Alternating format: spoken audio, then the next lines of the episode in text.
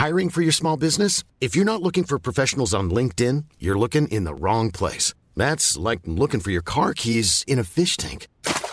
LinkedIn helps you hire professionals you can't find anywhere else, even those who aren't actively searching for a new job but might be open to the perfect role. In a given month, over 70% of LinkedIn users don't even visit other leading job sites. So start looking in the right place. With LinkedIn, you can hire professionals like a professional. Post your free job on linkedin.com slash people today.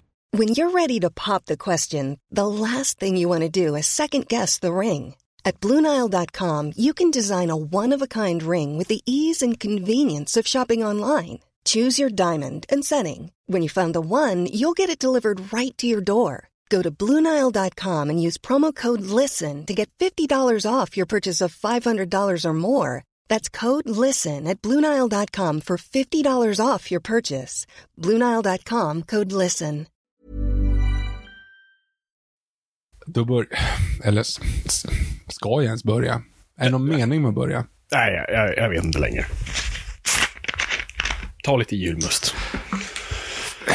Varför gör vi det här ens?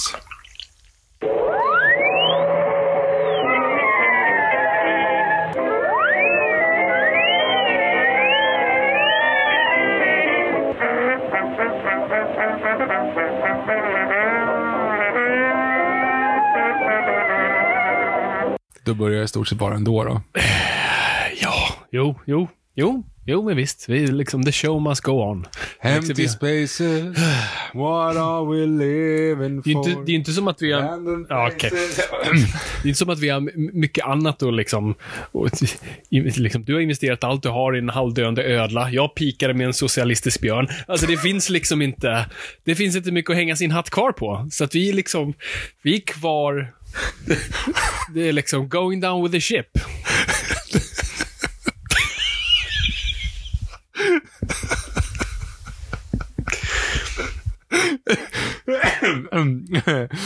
Ja, eh, så...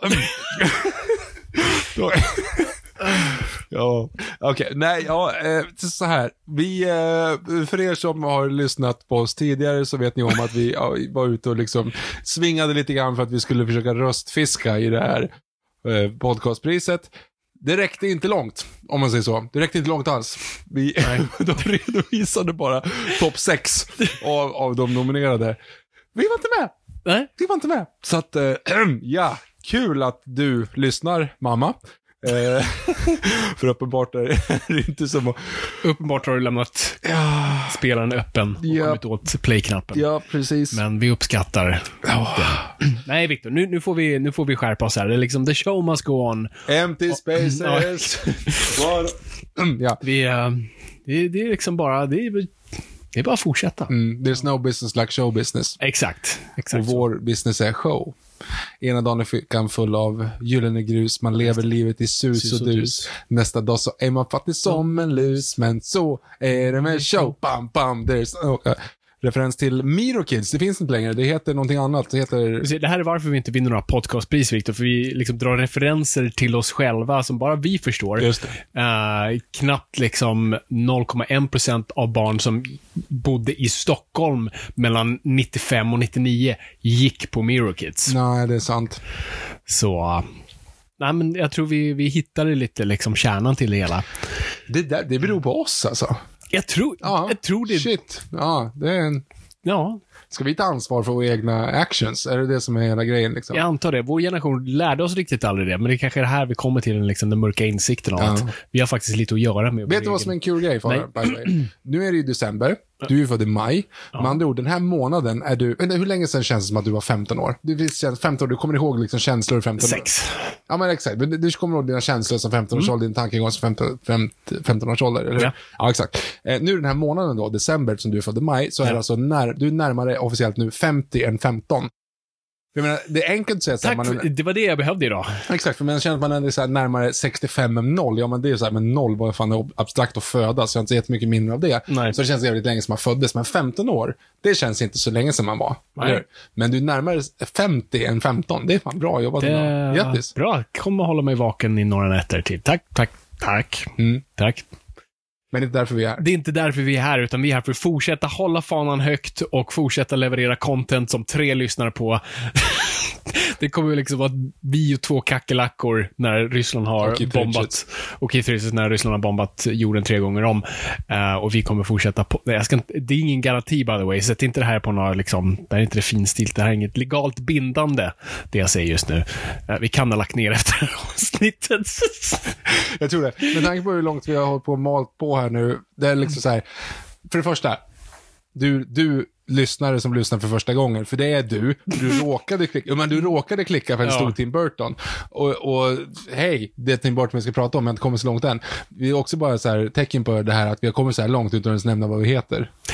Eh, just det, exakt. Nej, men det här är en gång varför vi inte vinner några pris. Ehm, och ja, nej precis. För, och vi tänker ju inte på det. är nu vi ska tänka så här, ja men business-wise och bara så här, ja just det, nya lyssnare, någon kanske gillar Hemnet, vi ska verkligen go in swinging och bara köra ett skitbra avsnitt. Så de bara, "Ah, fan det här var en rätt cool podd.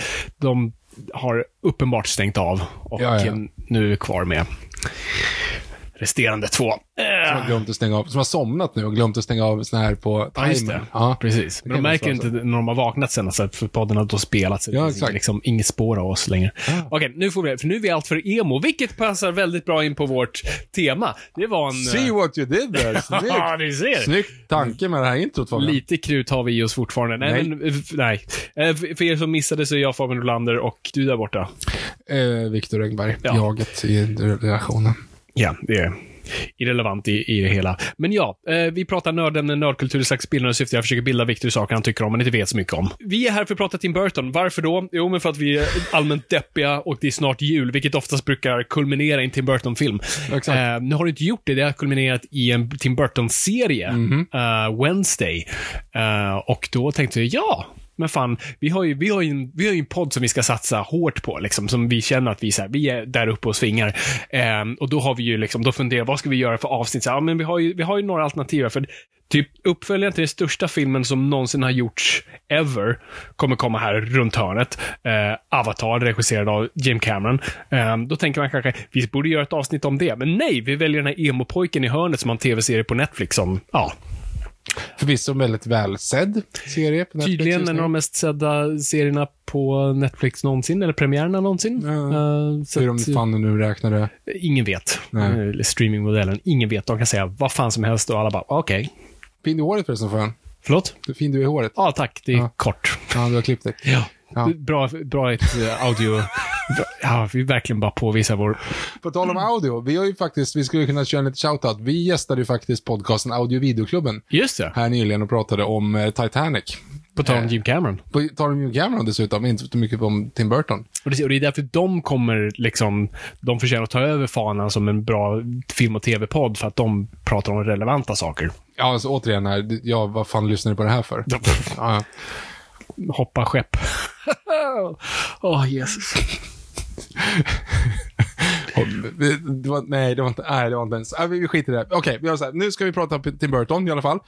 Ehm, Då, vi kickar igång. Lyssna på audio och videoklubben. Eh, Vi gästade Prata Titanic i alla fall. Ja. Så och det var intressant och kul. Och det var jättetrevligt att gästa och vi tackar så ödmjukt att ni ville ha med en mindre podcast. Eh, så att eh, hoppa över dit efter du har lyssnat klart det här avsnittet. men det är ingen som kommer lyssna klart det här avsnittet. Nej, men jag måste ändå säga det.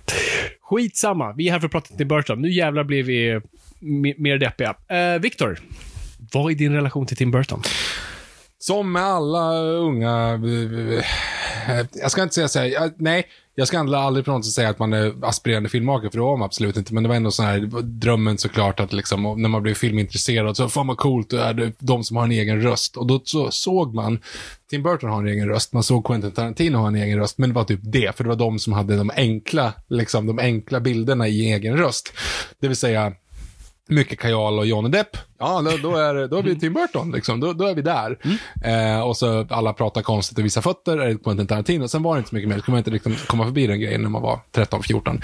Eh, jag minns att jag tyckte att åtminstone Sleepy Hollow var en av de liksom, någonting som verkligen satte liksom ganska djupt i en för att det var någonting helt nytt. Det var en, en ny estetik, den var jävligt grov, den var våldsam, det var, alltså det var någonting som verkligen, eh, grep tag i en. Så att jag, min, min Tim Burton, eller om man säger så, är Sleepy Hollow. Sen visste jag såklart att han hade gjort Batman också, och man liksom kände det där gotiska liksom. Men, men Sleepy Hollow är liksom tentpolen Tim Burton för mig, och det tyckte jag verkligen om, skulle Mm. jag säga. Nej, men eh, jag är typ inne på exakt samma bana som du där. För absolut, den första Tim Burton-filmen jag såg var troligtvis Batman, men jag reflekterade inte över att det var en Tim Burton-film och då var Batman var top på den. Eh, nej, men det är precis, det är som du säger, när man började upptäcka autörer, så att säga. Um, och då var det Quentin Tarantino och det var Wes Anderson och Tim Burton var e- en i högen. Och han liksom var lite inmixad med de där, som den här visionära uh, regissören som när det kom en ny Tim Burton-film så gick vi alla och såg den på bio och det var, uh, ja, och det var någon jag var ett stort fan av. Och, sen, och sen kommer jag ihåg dock, sen, sen kände, sen kände jag mig, sen när jag blev lite mer finsmakig, uh, då övergav jag Tim Burton. Och då bestämde jag mig för, det var de tidiga åren, det var säkert inte för jag var sen med datorer. uh, men typ det första och typ det enda jag gjorde när det kom till forumen på Moviesin back in the day. Och jag vet inte vad det hette då, liksom Kubrick Konkubin 69. Eh, satt och skrev liksom och edgelordade loss där borta. För det var ju liksom det man det första man gjorde på nätet var så åh, jag kan äga människor, det gör du inte, men du, du tror att du kan liksom sitta där och vara lite finsmakig.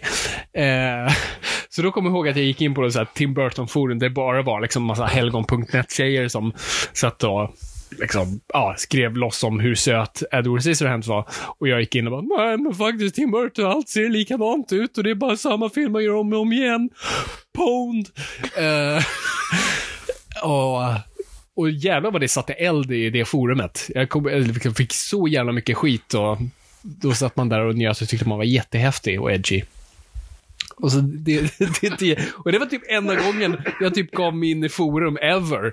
Det var Ja. inte tillräckligt kul i alla fall. Nej. Jag tyckte det var lite obehagligt efter ett tag. Eh, så, så det är ett minne jag har, att jag just liksom lite vände ryggen mot honom. Och jag vet inte om jag någonsin har...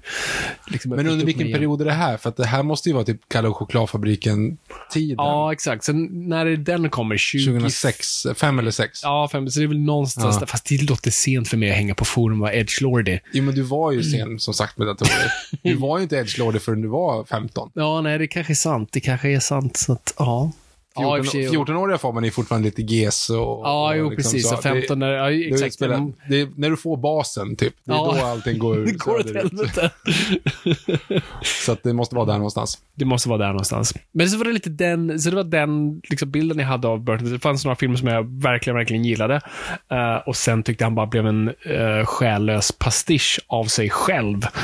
Eh, och det är lite liksom där jag har varit. Och, det var, och nu när vi skulle göra det här avsnittet så blev jag, åh vad kul att lite återbesöka och se nu i, med fräscha ögon se, var det här, är det här bra eller är det inte? Så jag, jag, vi, jag tänker att vi pratar igenom lite Burtons historia så kommer vi liksom, vi kommer landa, liksom, köra lite ankare på några specifika filmer som jag har lite valt ut här, som jag tänker just kan vara lite där bra, bra diskussionsmaterial.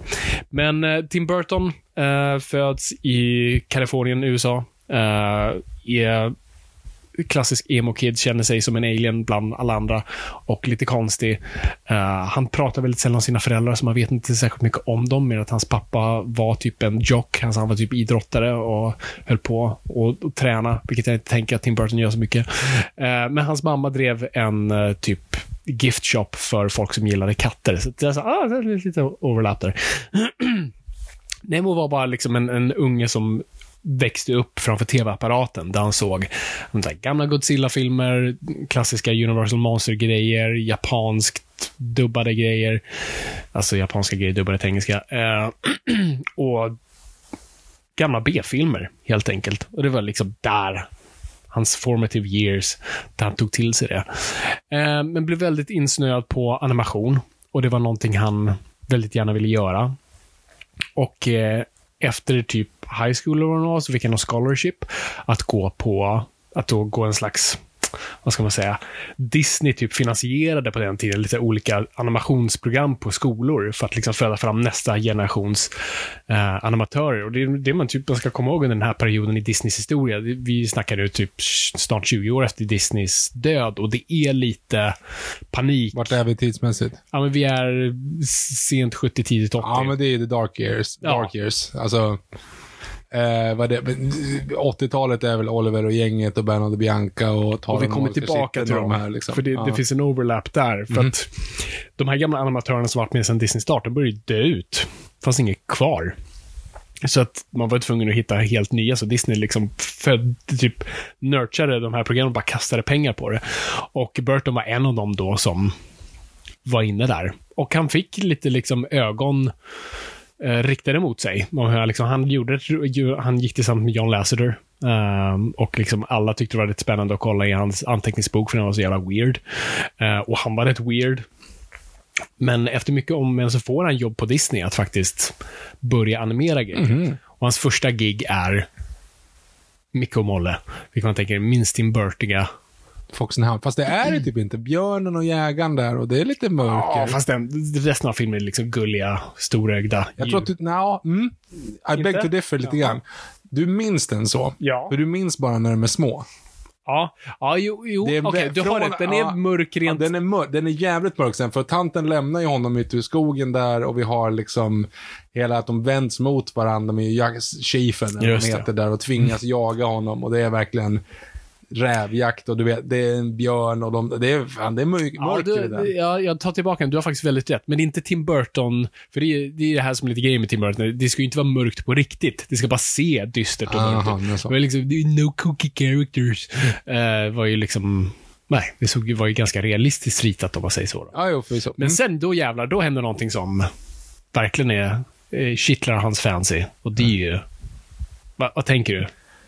Mm. Disney under den perioden. Disney den perioden, Dark Ages. Men jag blandar bara ihop, jag blandar alltid ihop Taran och Magiska kitteln med Svärdet i stenen. Mhm. Och är de från samma period eller är jag bara dum i huvudet? Det är en bra fråga. För jag, för jag tänker exakt samma sak. Jag tror Taran är betydligt tidigare. Nej, förlåt. Jag menar... säger. Svärdestenen. Svärdestenen. Men tar, jag, för tar, så stenen minns man ändå som lite bra, sådär. Mm. Eh, och att den är mer classic Disney liksom, i animationen. Nu killgissar jag deluxe. Nej, men men tar jag en tycker Magiska så. kitteln är ju liksom... eh, alltså, Mhm. Exakt. Och det är den han får jobba på. Så är i alla fall någonting. Men, eh, men Tim trivs ändå inte. Han både börjar inse att han vill bli regissör och han gillar inte de jobben Disney ger honom. Och tänk vilken fantastisk period det här är. För att han går runt på de här Disney-kontoren heltidsanställd och typ gör ingenting. Han gömmer sig under skrivbord, folk hittar honom i garderober. Alltså, han gör ingenting. Han bara går och, och bara valsar omkring och typ ingen märker. För den här underbara perioden fanns ändå mycket pengar i studiosystemet. Så att du kunde verkligen bara gå lite osynlig. Det är lite, du vet, Seinfeld-avsnittet när George får nå- Ja, just det. eller Mm. tror att han har fått jobb. Eller vet inte om han har fått ett jobb och han liksom hänger jä- jättelänge där på det där kontoret utan att faktiskt vara anställd och ingen typ vet det. Eh, det är typ lite det, Tim det Burton. finns det några som gör det i år nu också. Jo, det är nog allt för sant. Um, nej, men så han, han är där och så får han ändå lite uppdrag att göra typ lite så här små kortfilmer. Eller han gör typ någon lite själv. Han gör en liten eh, hyllning till Vincent Price. Han är ett stort Vincent Price-fan på grund av alla de här mm, både Jag vet inte vem det är. Ja, Vincent Price var, alltså, tänk på, han är i samma, vad ska man säga, hörn som Christopher Lee och lite det gänget som Ja. gjorde såna Hammer-filmer i Storbritannien på. Jag vet inte vad Hammer-filmen Ja, är. okej, det är en längre historia. Ga- Gamla skräckfilmer helt enkelt. Han gillade dem, han var ett stort fan av Vincent Price. Han gillade den slags karaktären oftast Vincent Price spelar, lite sån här paranoid. På, på gränsen till att bli galen och omgiven av galenskap och hemskheter. Eh, så han var ett stort fan. Så han gjorde en gullig liten animation som hette Vincent om en liten pojke som drömmer sig bort eh, från sin alldagliga vardag och ser sig själv som Vincent Price. Ehm, eller Vincent Price S-karaktär som är omgiven av monster och lite så Frankenstein-eska eh, miljöer och så. Man, ser- det är verkligen, om det är någonting man ska se som är så här, vad, vad, handlar Tim, vad är Tim Burton? Det är det. Och det är liksom ständigt det man återkommer, liksom den här rejection av det normala, eh, den riktiga världen och liksom vill bara leva i, sitt, i sin egen skapelse, så att säga. Sen gör den och den får lite liksom positiva ögon riktade mot sig. Eh, och då får han göra en annan kortfilm. För det, vid den här tiden också, Disney re-releasade ju mycket av sina gamla filmer och då gillade de på bion att sätta ihop dem med lite andra kortfilmer och lite liksom, matinéeska grejer. Och jag tror det fanns även lite tv-vertikaler som de använde sig av. Så det fanns liksom utrymme för kortfilmer. Så då gjorde han den här filmen som sen han gjorde en egen remake på som heter Frankenweenie. Mm, just det. Man har en pojke vars hund blir påkörd av en mm, bil och han återupplivar den lik Frankenstein och det blir inte alltid så. Ja. Den är så pass grov och hemsk och barnen gråter så att Disney avskedar honom för att anledningen att du har slösat bort våra pengar. De tycker liksom att han bara lagt det på skitgrejer. Vilket också, det är en sån fantastisk period, Viktor, för att ingen har koll på något. De bara kastar pengar på det. Alltså, han har valsat omkring, inte gjort någonting, typ på fler, han typ hängde där i sex år tror jag. Gjorde ingenting. Uh, får göra en kortfilm fan, bara fick pengar till att göra det. Och sen blir de arga. Att, så, Så inte fort han gör något så får han sparken. Exakt. Ja. Och, och än en gång, han fick ändå göra det. Så det är inte så här studiosystemet som har hoppat in och hindrat honom i hans progress, utan nej, det, det är först efteråt. Så han fick ändå göra sin kortfilm. Ehm, och vem som då faktiskt råkar se den här Frankenweenie är då Pee Wee Herman, eller hans alter ego. Jag kommer fan inte ihåg vad han heter egentligen. Ingen aning, men han är cancelled också. Ja, han är väl ganska cancelled. Han hade en Netflix-film för inte ett långt tag sedan. Men var det före eller efter? Är han pre-me too cancelled så kan ju det ha hänt. Mm. Jag tror att det var någonting sånt va? Det kan ha varit något sånt. Mm. Skitsamma. Let's call the whole thing off. Nu gissar vi. Nu, killgissar deluxe. Men då, så Pee Wee Herman bara ser typ första minuten av Frank och bara, ja, det där är min regissör till min nya film jag ska göra.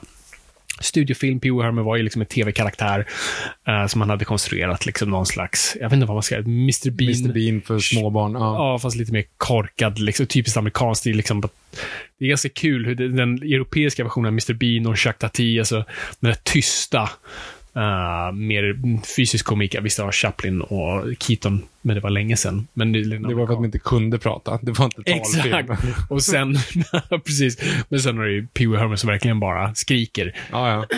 det, det är det han gör. Um, nej, men så en 26-årig Burton får liksom göra en stor film, eller en stor film, det var en ganska låg budget, men ändå Men en studiofilm.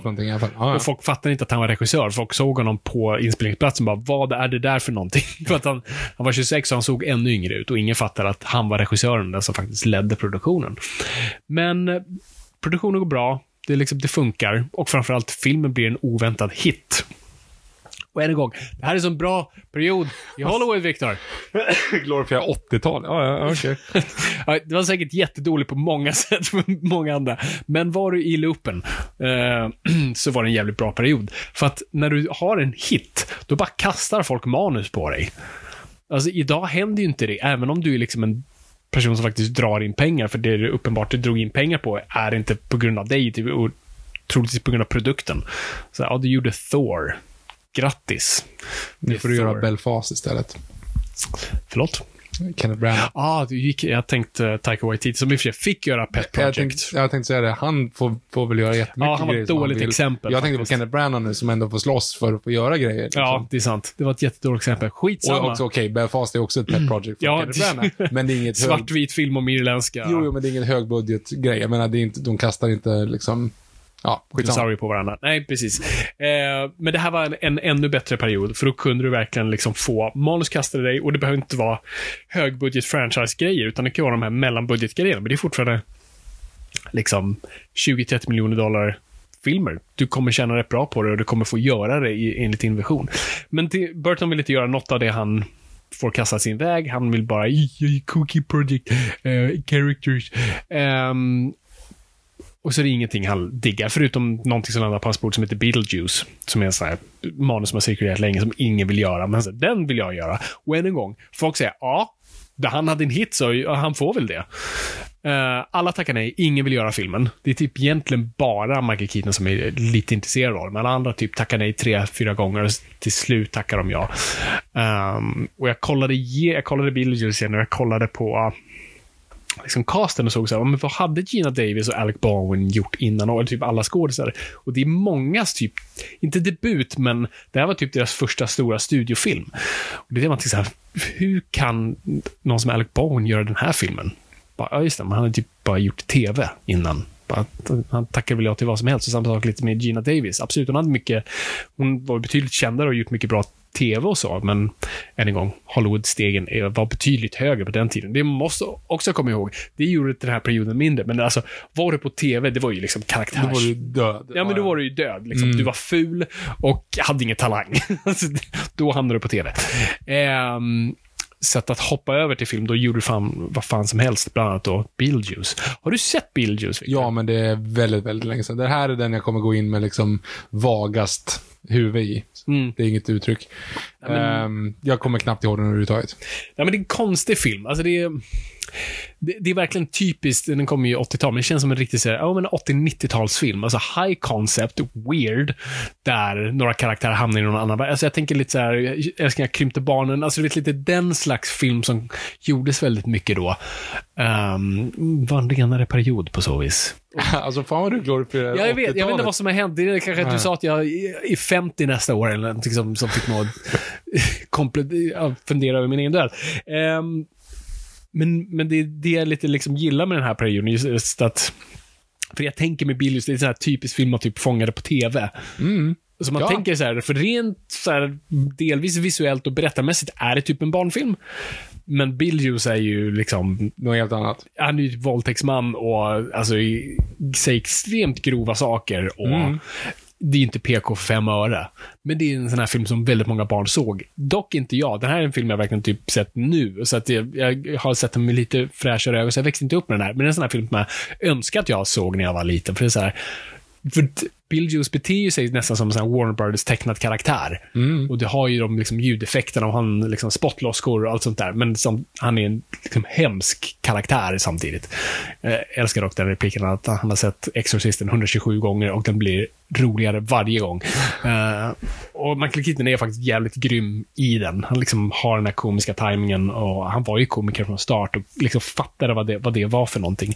Och samtidigt Tim Burton lyckas ändå här har du ju också liksom den normala tråkiga världen och så träder Så det handlar ju om ett par som dör i, i starten av filmen, ingen spoiler. Alltså, Um, och de kommer då till, liksom, de blir spökna, spöken i sitt eget hus.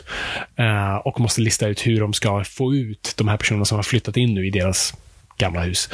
Uh, och då tar de hjälp av den här typ demonen eller vad det nu är för någonting, Beetlejuice. Och de pratar hela tiden liksom med dödsvärlden också, som är någon slags byråkrati och sånt. Det är väldigt, väldigt många roliga idéer, men en jättekonstig film. Och en gång, och lite det här, jag tror vi kommer komma in på det mer, men lite som etablerade för mig att Tim Burton är inte en särskilt bra berättare. Han är duktig på det visuella och stämning, men fan vad han inte kan berätta en story. Men, men Beetlejuice blir också en sån här förvånansvärd succé.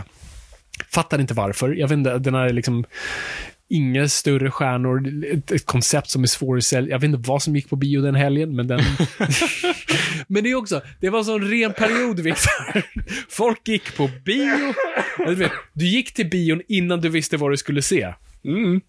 Jo, men, och det, Kommer du ihåg när du gjorde det Ja, sist? ja, ja, fan. Alltså, nej, ja, jo, men det gjorde jag faktiskt. Jag tror jag Greven av Monte Cristo, typ 2002 kanske. Nej, men menar, alltså, vi var ju ändå, ja, och det kanske man gör med barn idag, men alltså vi var ju den här ändå generationen där typ ens föräldrar så här, här och så gav de oss kontanter, gå och se en film. mm. Ja, ja, nej, jag är helt med. Jag förstår, jag hänger med. Men det är också väldigt, väldigt, väldigt, väldigt, väldigt, väldigt länge sedan vi var unga Fabian. Så det är också Nej, det var det inte. Det var för bara några få år sedan. Ja, exakt. Eh, nej, precis. Vi får se nu vad som händer. Jag har ju en, en treåring hemma som för övrigt nu på för, förskolan lärt sig Stopp min kropp.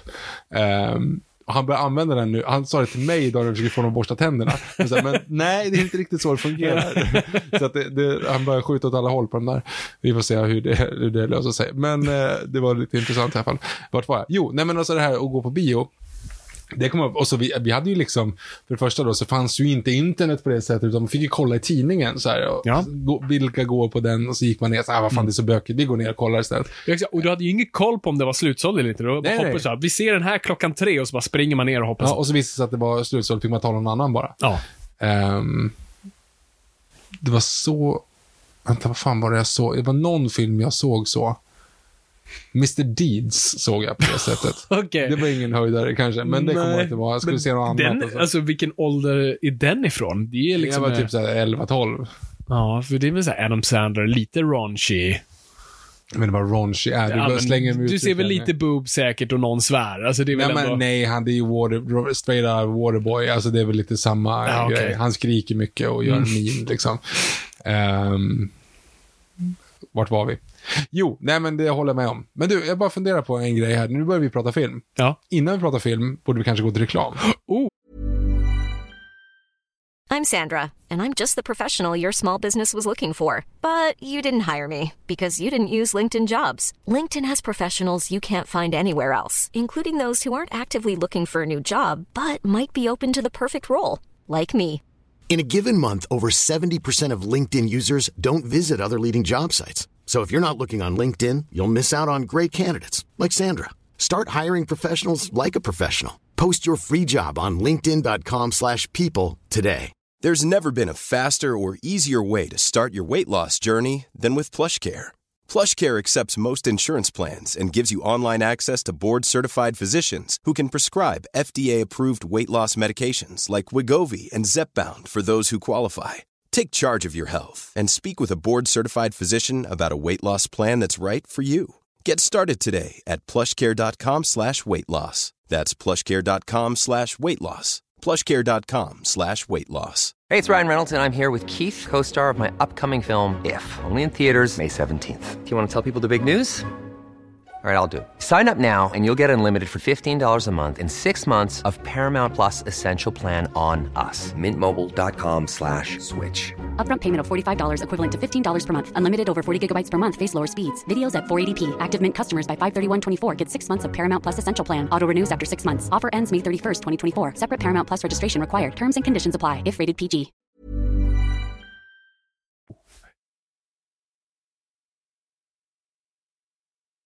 Har du haft problem med gräsfläckar på din fru när jag älskar det gräset? Så... Referens till Uron. När ni ändå lyssnar på reklam by the way. Vi ska snart, jag ska inte stila ditt thunder här just nu Fabian. Nej, det är ju faktiskt så att vi har ju en tredje inofficiell medlem i den här podden. Det är Ödlan Ove. Snabbt nämnd i det här introt som den där halvdöda ödlan som jag försöker kapitalisera på eller falla tillbaka på. som ska nå någon form av min eh, pension. Gå sådär, ska jag säga. Han, eh, han är stor på, på YouTube i, i Malaysia och Indonesien. Och utanför sitt eget, liksom så här, ofta så blir det som med influencers när de liksom växer ur sin egen, sin eget forum. Se Kaka Israelsson, jättebra längdhoppare, insåg att han har en basröst. Vi låter honom sjunga in. Han gör gamle svarten, han är fast i facket av att sjunga västernmusik resten av sitt liv. Han har en grym jullåt bara, som heter eh, Jul i vilda västern. Eh, jättebra, jättebra. Okej. Har missat. Mm. Ja, lägg till. Han är för övrigt också urs ursprungligen från Ljusne. Mm. Eh, Kaka Israelsson. Hans mamma hette Elin, om jag inte minns helt fel. Det kanske hon inte gjorde, det var den andra. Skitsamma, hans mamma i alla fall var äldst i en syskonskara av 12, där min farfar var yngst. Så Kaka Israelsson och min far är kusiner. Oh! Den du. Så det, det, Boja. det är där det kommer ifrån. Ja, ja. Och sen, ja, fast nej, Julia Ville Västern är bra ändå. Men det är också kul att Julia Ville Västern släppt innan min far ens är född och de är kusiner för att de, de är så stor åldersskillnad på att de har tagit... Skitsamma. Eh, jo, och så även Snoddas gjorde ju, i och med att han från början var ju bandyspelare och sen fick han sjunga, du vet hela den grejen, man ju också göra jul. Ehm, han har gjort också, han gjorde mycket så, så här, eh, krist, kristna sånger. Men inte därför vi är här. Jo, för att Ove då, min ödla, han släppte ju en fotbollslåt förra sommaren. Ja, För, succé. Ja, nej, nej. Ehm, ja, ja, vi har var ju ett gäng här nu som skrev ehm, den låten, bland annat eh, eh, Niklas Eklund som även lyssnar på den här podden ibland, säger han. Jag vet inte om han Niklas i lyssning. Eh, jag var ju tvungen att skicka in den memen, less than half what do you hope for, alltså från Theoden då, när, vi, när vi summerade liksom första eh, mästerskapsåret på det. Skitsamma. Jo, i alla fall. Nu har Ove släppt sin andra låt. För er som är intresserade, ni är ingen som lyssnar. Återigen, och framförallt på det här, som de har skip-knappen, det farliga, den här 15 sekunder framåt. Hur Ja, som helst. Eh, Ove har släppt en ny jullåt, den heter TV Tomten Jesus, eh, eftersom det är det egentligen julen handlar om. Så det är Mm. TV Tomten Jesus i den ordningen. Eh, sök gärna på Spotify, sök gärna Ove Ödla på Spotify, lägg in den på er jullista om ni har en sån, om ni lyssnar i framtiden när julen är slut.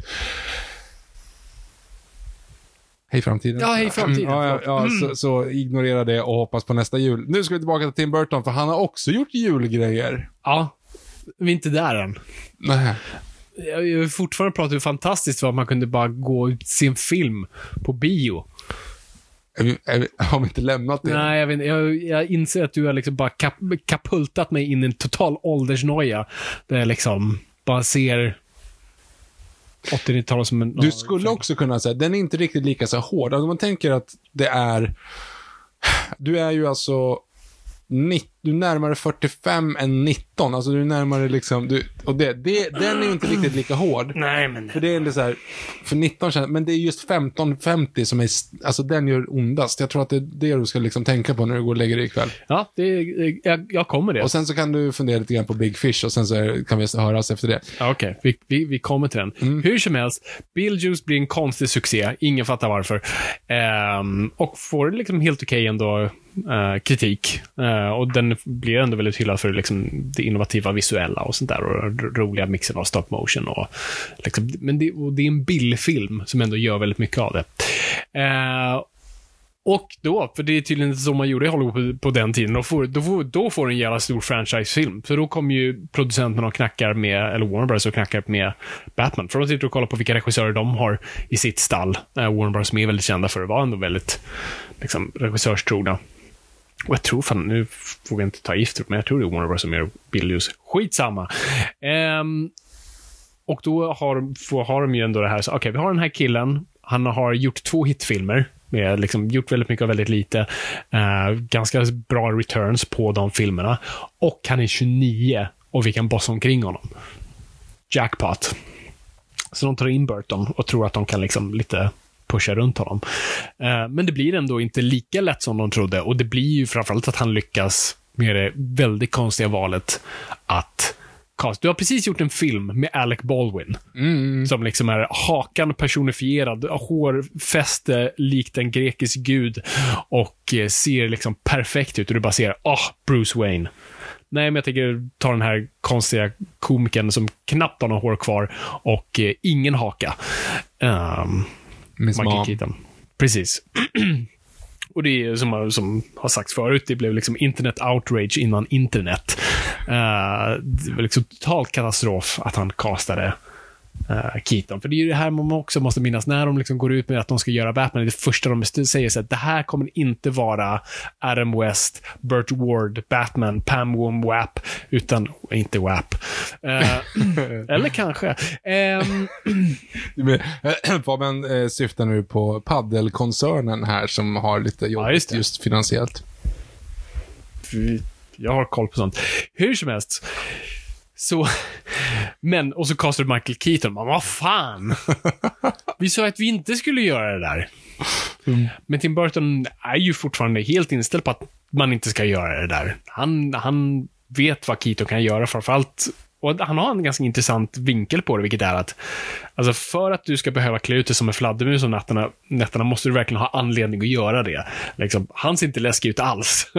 Men eh, sätter honom i kostym, då funkar det. Uh, och han gillade hans ögon. Han tyckte han såg galen ut. Uh, och det blir lite av en kaosproduktion och mycket hugg fram och tillbaka mellan producenter och Burton. Men uh, men framförallt Jack Nicholson gillar Burton och, och tar hans rygg väldigt mycket. Och uh, det sen blir vad vi idag vet, liksom Batman 89. Vilket blev en jävla monstersuccé. Alltså helt sjukt var den. Alltså det var The Summer of Batman. Bond hade ju liksom premiär, License to Kill det året också. Den, 89 var det? ja. Jaha. Eh, och li- liksom sopade golvet med då. Liksom, jag försökte hitta någon Batman-grej med det. Hittade inte. Skitsamma. Uh, det är ju skitbra för den där filmen. Eh, och efter det så är det bara, hej, vad vill du göra, good sir? Gör vad fan du vill. Och Tim Burton blir cookie characters. Eh, ni ser inte gest gesterna jag gör. när jag- det. Ja, ja. när jag pratar, men ni kan bara tänka er att jag gör en gest när jag, när jag låter som Tim Burton. Eh, så han vill göra ett pet project baserat på, mycket av hans filmidéer kommer ju från skisser han gör. Han är alltid en sån här skissbok.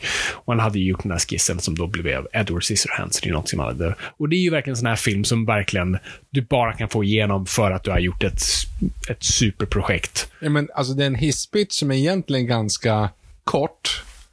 Men den är så pass kort så att den här chefen, för er som inte är bekanta med, med konceptet, när du hoppar in i en hiss med en hög chef som ska upp till typ elfte våningen så ska du hinna pitcha din film och chefen ska bli intresserad innan den kliver ut eh, ur dörren eftersom de ska liksom, ja. För när de kliver ut ur dörren så har du aldrig chansen att prata med dem en gång till. Exakt. Arnold Schwarzenegger, Danny DeVito. Danny DeVito Twins. Ja, och så här, ja, då bara kastar de pengar liksom. eh, grejen är ju med den här, så skulle du också kunna säga så här, okej. Liten emo, saxar istället för händer. Tada! Och då hinner Ut ur den här ja, hissen. då hinner så här, nej men alltså vi är bara på sjätte, sjunde, så, liksom, ut nu, ut nu! Så, så det, det, blir, det blir liksom en omvänd. Det, det är liksom en för, för bra fast sämst hisspitch så att den blir negativ. Du hinner liksom bli utskälld innan du kliver ur också. Ehm, Men så säger man men jag gjorde Batman. Åh, okej då. Skit. Hur mycket pengar vill du ha? Ja. men det var lite grann så. Uh, har du sett Edward Scissorhands på den senaste det har jag gjort. Det, det var också hyfsat tag sen. Inte jättebra poddmaterial, men jag, vi har, jag, jag har researchat på ett annat sätt än vad, än vad du har i det här Jaha. fallet, tror jag. Ehm, nej, vi har researchat på samma sätt, men du har sett fler filmer än vad jag har gjort. Men Edward Scissorhands är en sån här film som jag också minns att jag såg.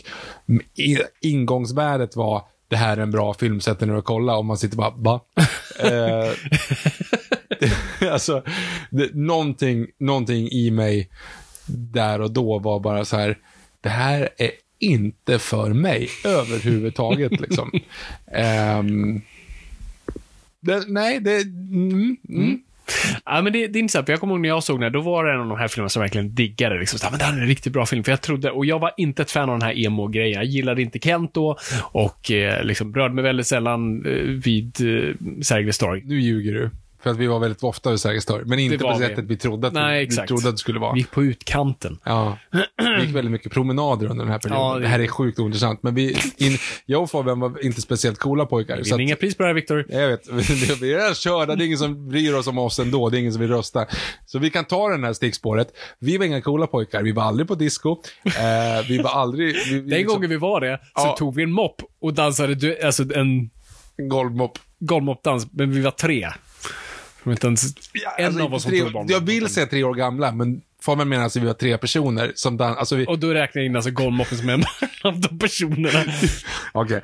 När det liksom var disco i mellanstadiet och alla tjejerna stod där i, i permanentat hår och tuggade tuggummi och väntade på att bli uppbjudna så, så tog jag och Fabian det snarare som en sån ah, okej, det här går ju inte. Så, då, så då tog vi en golvmopp och sen så låtsades vi, jag mimikerade Håkans dans från Sune Sommar. Eftersom han gör det där. Du la mer... Eh, I något form av tro. Ja, det var, det var väldigt udda i alla fall. Det var inte speciellt coolt. Men det här är ju lite efter det. Det här är ju snarare när folk börjar liksom, åh, vi köper en flaska Mintu och delar den på 12 och, och, och hemma hos Peter, för hans föräldrar utanför stan. Ehm, det visade sig att vi var aldrig bjudna på dem. Eh, så att vi gick promenader istället. Rätt sjukt. Alltså, vi var incels innan det var. Innan det var coolt. Fast vi var inte ens medvetna om att man kunde vara bitter över situationen. Nej, nej, nej. Vi bara accepterade Ja, läget. det är ingen som vill umgås. Vi var voluntary Ja. celibates. Ja, det var ingen som ville umgås med oss. Jaha, okej, men då tar vi, går vi promenader Ja. istället. Ungefär som ingen vill lyssna på den här podden, ingen vill rösta på den här. Åh, herregud, full circle. Och jag är snart 50. Ja, snart faktiskt. Uh, Jag är faktiskt 32 om det är någon som undrar. som inte- 32,5, det är det jag menar. Nej, men ja, okej. det är, alltså, det är, exakt nu är det ju en halv. Ja, okej. Jaha. Ja. Mm. Tack. Vart var Hur, vi? ja, vi tog Edward. Scissorhands. Just det. Ja, men det var en film som jag tyckte om väldigt mycket då. Eh, för jag, just, jag trodde den skulle vara mer emo. Eh, men det var den inte, utan jag gillade hur liksom, den här pastelliga världen som vi faktiskt befann oss i och så kom Edward dit. Eh, och jag kollade om den nu och var, var inte lika stor fan. Och det är en gång jag bara slås av vilket dålig berättare Tim Burton är. Men den är ändå ganska intressant visuellt. Så, och, och det är det han är bra på, stämning och det visuella. Och jag gillar vad han gör med den världen, men det är samtidigt lite det här The White Picket Fence, alltså den klassiska, den här klassiska 50-tals americano-idyllen som har porträtterats många gånger. Och kanske gjorde som bäst när du i alla fall ska parodisera det i Blue Velvet. Det är liksom, du kommer inte längre än det. Ska du göra det, ska du göra något intressant. Och det är lite det här problemet med Tim Burton, det är bara yta. Det är liksom, det, det är hur han väljer att forma det, att just de här pastelliga husen och hur alla ser ut och klär sig och hur alla beter sig. Liksom, det är den här, ah, jag kan inte riktigt förklara det, men det, är liksom, det finns ingen djup i det. Det finns ingen kritik som är vass nog. Utan det är bara, ah, alla är själlösa och eh, har ingen identitet. Alla är typ likadana. Okej. Fine. Men inte det, det är väl lite så här, inga jämförelser över lite Grinchen över här? Det, du, det är en väldigt bra poäng, för särskilt efter, för Sergeant går ju runt sen och fixar folk frisyrer, och det fanns en scen då när man ser typ allas frisyrer, bara gud vad det här påminner mig om Grinchen. Ja. Verkligen så. så. Och de är inte jätte... Jo, de är ganska Jo, de är långt från, ifrån. Är- nästan tio år. Ja, tio år. Nej men alltså estetiken tänker jag mest bara. Det, det fantasifulla. Mm. Ja, nej, men den absolut. överdriva- ja. Så det, det finns, finns där definitivt.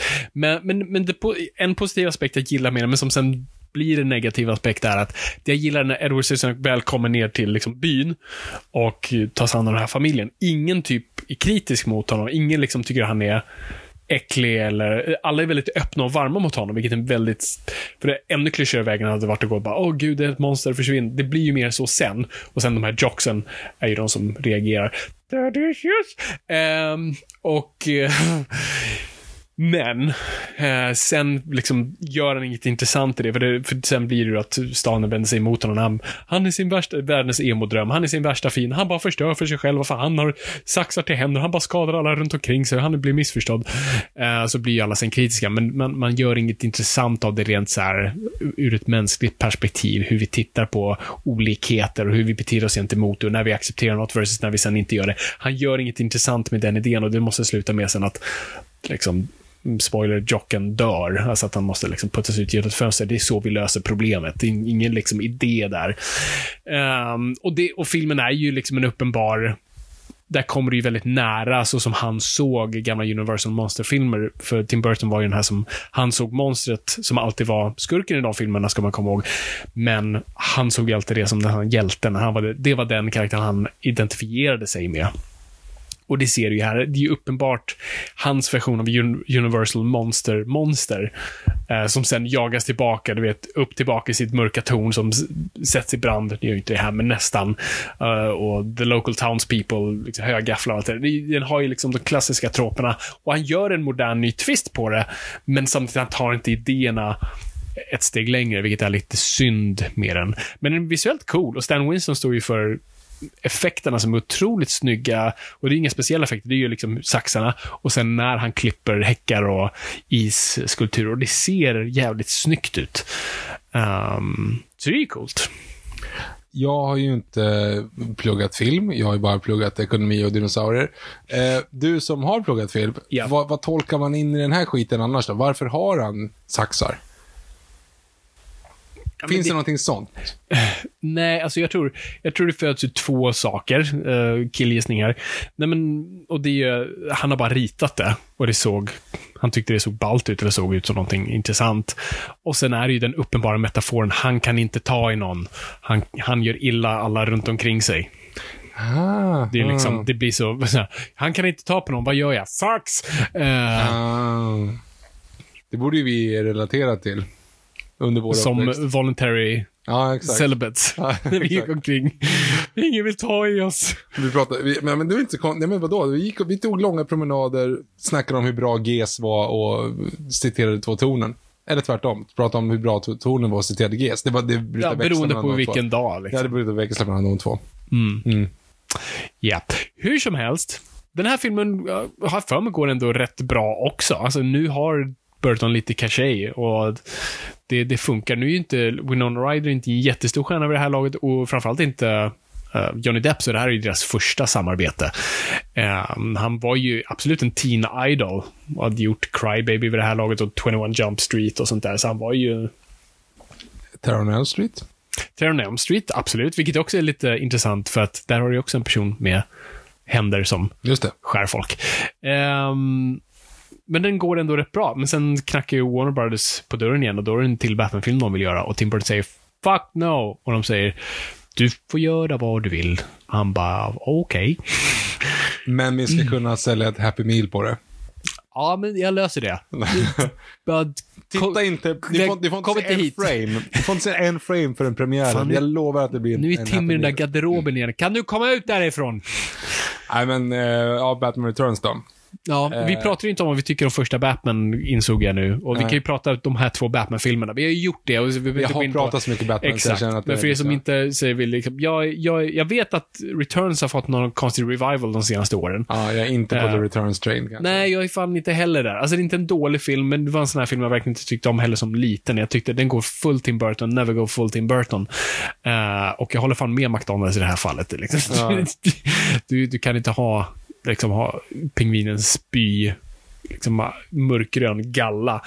Uh, ja, men den, Ja, men inte bara det. Alltså hela introt där. Pee-Wee som mördar barn. Ja. Och, och vi har liksom... Det är en jävligt weird, Silina Kyle-grejen är jävligt weird. Det är en Mm. ointressant plott med de här liksom cheferna och... äh, Det är liksom... Stryk Batman och ingenting hade hänt. Det är liksom, det, det händer inget. Alltså, nej, nej, jävligt precis. oengagerad plott. Ja, alltså jag föredrar första filmen. Föredrar dräkten i den här dock. Den har betydligt både snyggare och den, man ser att de har lagt mer pengar på den. Eh, och Keaton är väldigt bra. Och det, den har liksom bra Batman-moments fortfarande. För Batman mördar väldigt mycket. Det gör han i 89-versionen också, men den här är nästan Äh, sadistisk Ja, ja. I, i sitt sätt. Men jag gillar verkligen inledningsscenen av Alltså hur Bruce Wayne bara sitter på sitt kontor och bara i stort sett väntar på Bat-signalen. Så Det är någon väldigt odiskret Batman-signal. Liksom, någon bara kommer och hälsar på. Vänta lite. Varför Vad är det där för stor lampa? Varför leder du in Batman-signalen? uh, ja. Nej, men, men just att det är liksom som Batman-grej, att han bara sitter där i mörkret och bara väntar på en anledning att få, få komma ut. Uh, gillar det. Gillar att han, han och liksom patrullerar runt i bilen, lite som en polis. Tycker det är lite kul. Hur som helst, eh, den här går ju också bra, men framförallt studion är inte bra, särskilt väl överens med den här filmen. Liksom McDonalds är fly förbannad, leksaksföretagen är också bara, vad fan ska vi göra med den här pingvinen? Liksom, ska vi liksom bara, ska du trycka på den, bara, pff, kommer det ut massa Gegga. gegga. liksom, vad, vad håller vi på med? Mm. Men det är en Batman-film. Den drar in cash, så det funkar ändå. Så nu är Tim Burton en liten sån här situation, one from them, one from me.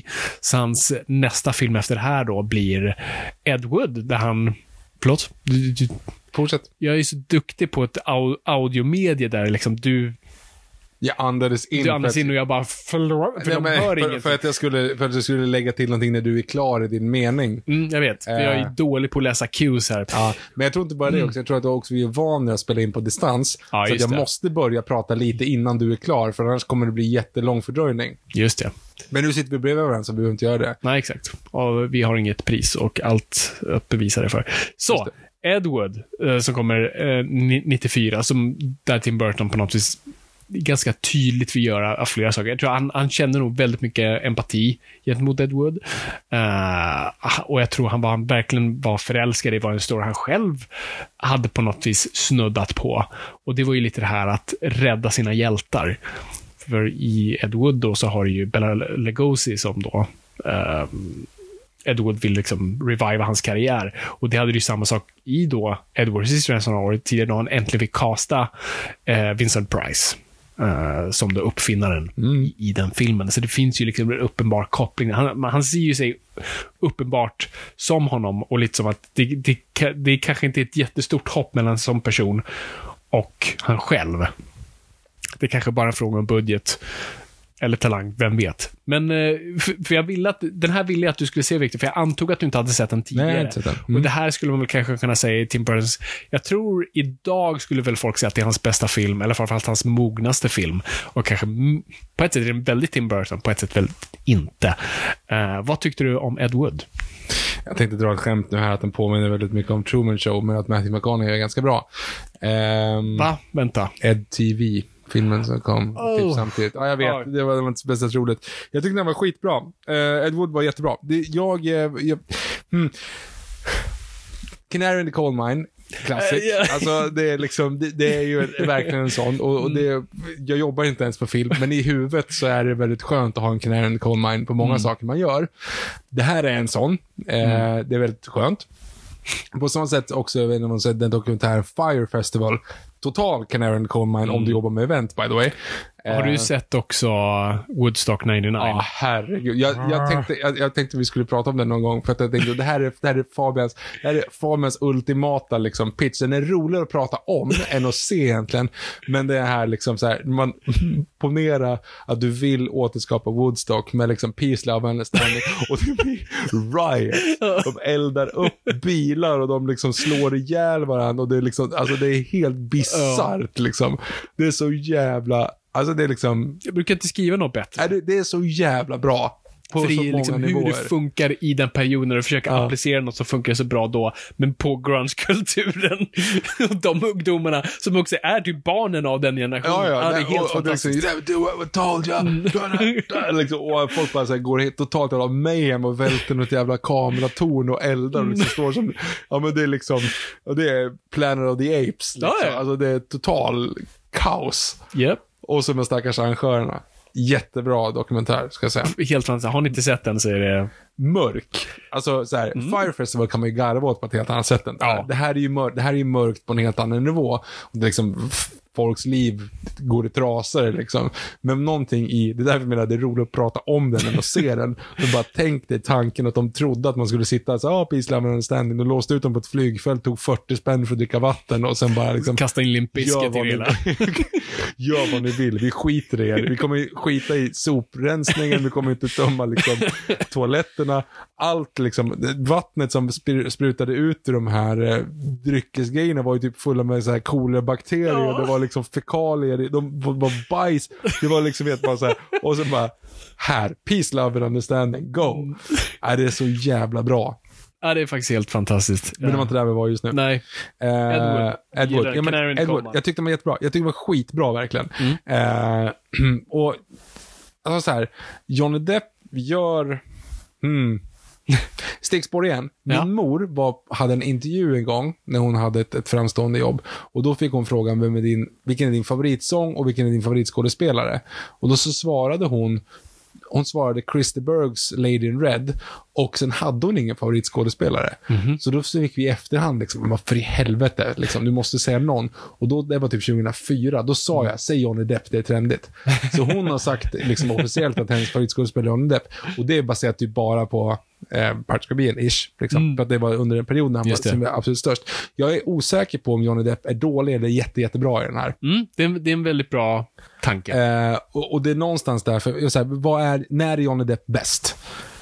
Inte Tourist, inte senare Pirates Caribbean.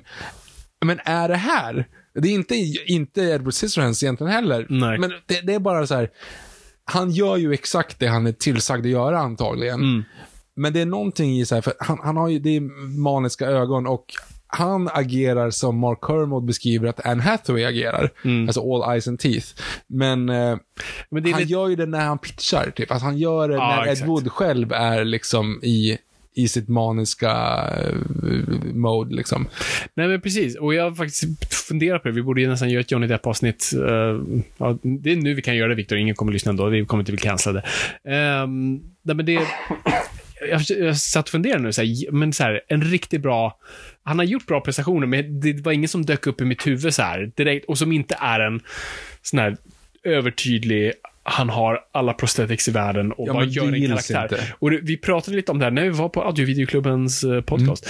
Ehm, om eh, hur när Leo DiCaprio mm, fick frågan att göra rollen som Jack och han sa, och han hade accepterat men fick sen typ lite panik när det väl var nära inpå. Eh, och att då han typ ville, han frågade uh, Cameron han men kan jag få typ ha en krycka, träben, en papegoja och en liksom, ögonlapp. Ehm, Han behövde ett gammalt trauma och... Ja, jo, men exakt. Han behövde, liksom, han behövde typ rekvisita för han ville ha, en- han ville ha en utmaning som han sa och som Cameron då väldigt väl påpekar. Så, här, men det, där är, det där är kryckor. Det där använder du ju bara för att du inte liksom vågar agera på riktigt. Liksom bara lite den här Hitchcock-grejen. Bara act, bara gör det. Liksom, det här är din utmaning. Att faktiskt inte luta dig mot de där grejerna. Och det är lite det jag ser med Johnny Depp. Han ska ju alltid ha kryckor överallt. Det ska bara spruta kryckor ur varenda por i honom. Han Mm. måste ha någonting. Och det är det jag tycker är intressant, för jag kollade om Sleepy Hollow, vi kommer in på det, men liksom, där har han inte så mycket att göra och han är inte särskilt bra. Nej, men däremot så är han nu i From Hell, är han Mm. ju bra. I, Och det är ju typ jag har inte samma sett roll. den på länge. Ja, och därför man alltid mixar ihop de Ja, två. Ehm, för de kom in i loppet av två år, två, tre år. Mm, eh, From Hell kom ju 2001, för det var ju, jag såg, det var ju från 15 när jag såg den på bio. Och 90 99 kommer, sent 99 Ja. kommer. Så Ja, det är väldigt, så- mm. två brittiska forensics typ. Eller han är inte britt, det vi slipper av. Skitsamma. Ja, nej men det, det är en väldigt bra fråga om Johnny Depp är bra i Ed Wood eller inte. Han är ju inte bra i Charlie Chocolate Factory och det, det är samma, samma alltså det är en uppskruvad version Mm. Det är av sant. Willy Wonka Det har jag inte ens tänkt på. Ja. Det är, ja, precis. Det är väldigt mycket, ja, det är bokstavliga tänder. I, Eyes and teeth, ja, ja. Mm. Men är, och jag har inte sett någon intervju med Ed Wood, han kanske var sådär. Men samtidigt, det funkar med tonen här. Mm. Liksom, would, you- don't you want another take? Eh, vad är han säger? Eller vad är... For safekeeping. Mm. Nej, så, to, for protection. Would you like another take? What is it to protect? It was perfect.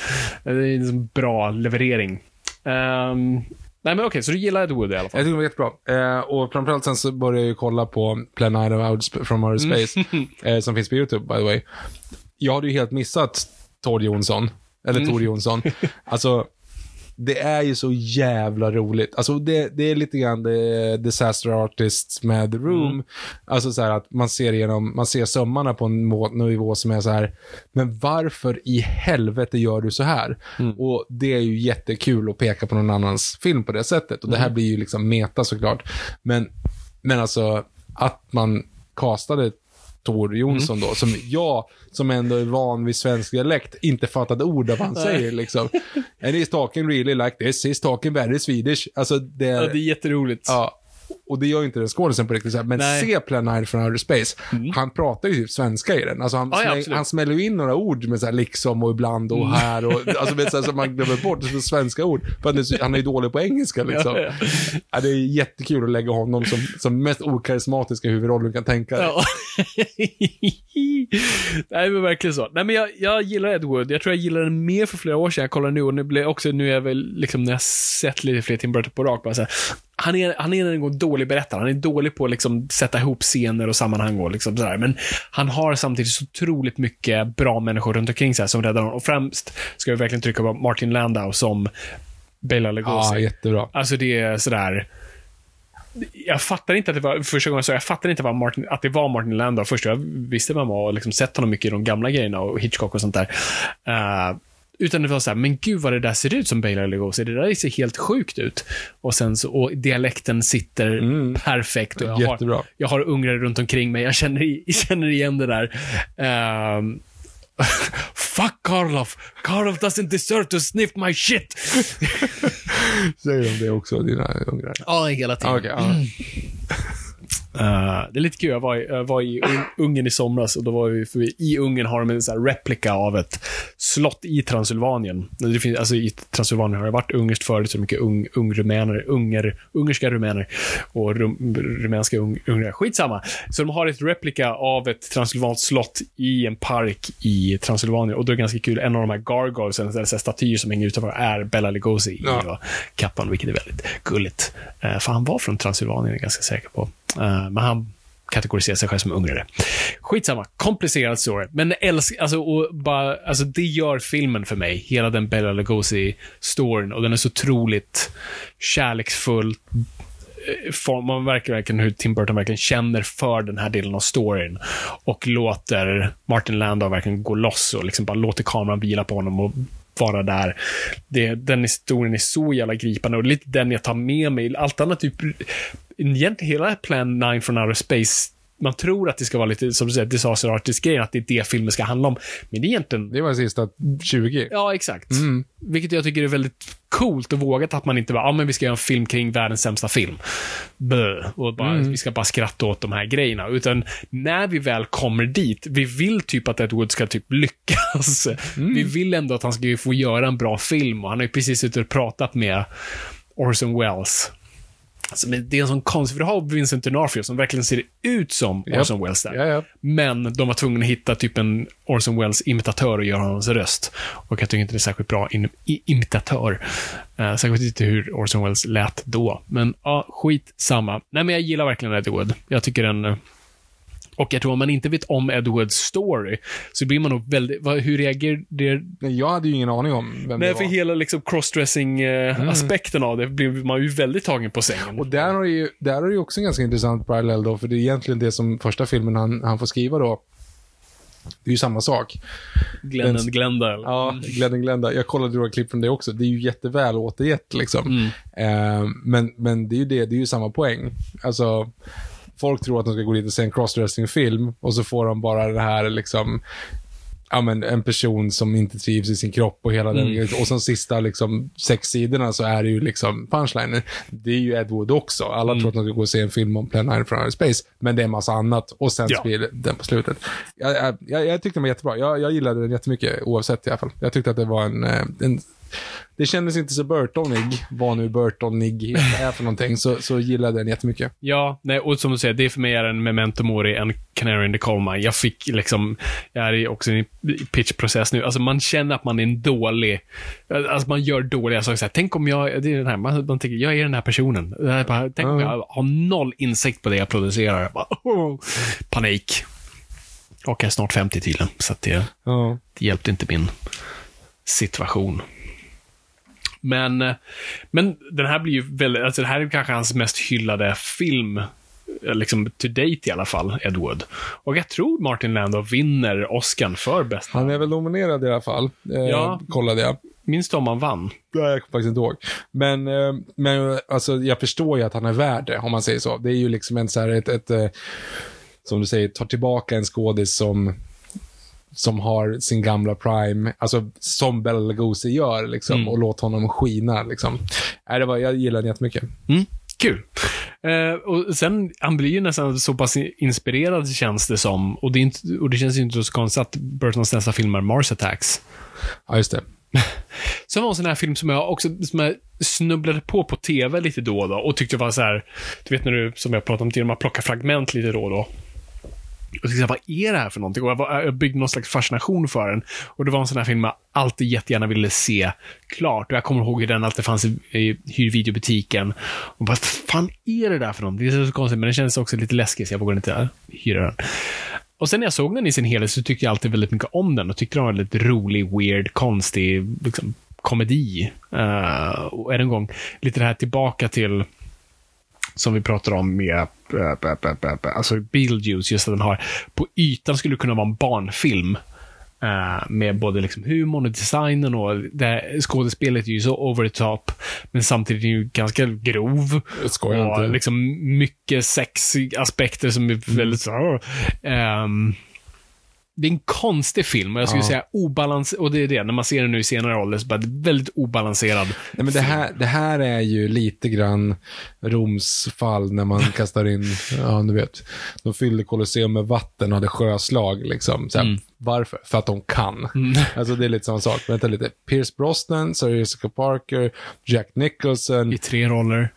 Ja, just det. Ja, precis. Ja, men, och det känns som att, här, i, det, i den aspekten, för övrigt där, det är ju, det är ju Dr. Strangelove-vibbar och ta liksom den största skåd... Överhuvudtaget vad filmen handlar om. Och sen bara ta liksom den största skådisen, låta den göra liksom en Peter Sellers version av det. Det var säkert de pitchade Jack Nicholson, ska Ja, jag tippa ja. på. Eh, då Glenn Close. Alltså det är ju bara A-lists och det är knackig CGI och inget speciellt skarpt manus. Alltså poängen skulle jag säga, alltså om, om du summerar ner vad filmen är. Det är en pastisch på gamla B-filmsgrejer, men utan smartness. Jag tycker inte att Mm. Exakt. det finns någon smartness i den och det är, där, det är nästan det jag blir mest provocerad av. För nu har du allting här. Du har ju allting att göra. Det blir, det, alltså, jag ska inte säga att det är en dålig film, absolut inte, men, men det, det, är liksom, det är mer missad potential jag stör mig på än någonting annat. För den där knackig CGI, visst, det fanns inte bättre just då. Men det var så här, jag kommer att jag såg den, ja, Jurassic Park. Nej, men alltså, när jag såg den framförallt första gången tänkte jag så här, okej, nu ska jag gå in och, och bli liksom så här, nu är det en komedi. Alltså, Ylvis fanns inte, men jag, jag förväntade mig Ylvis.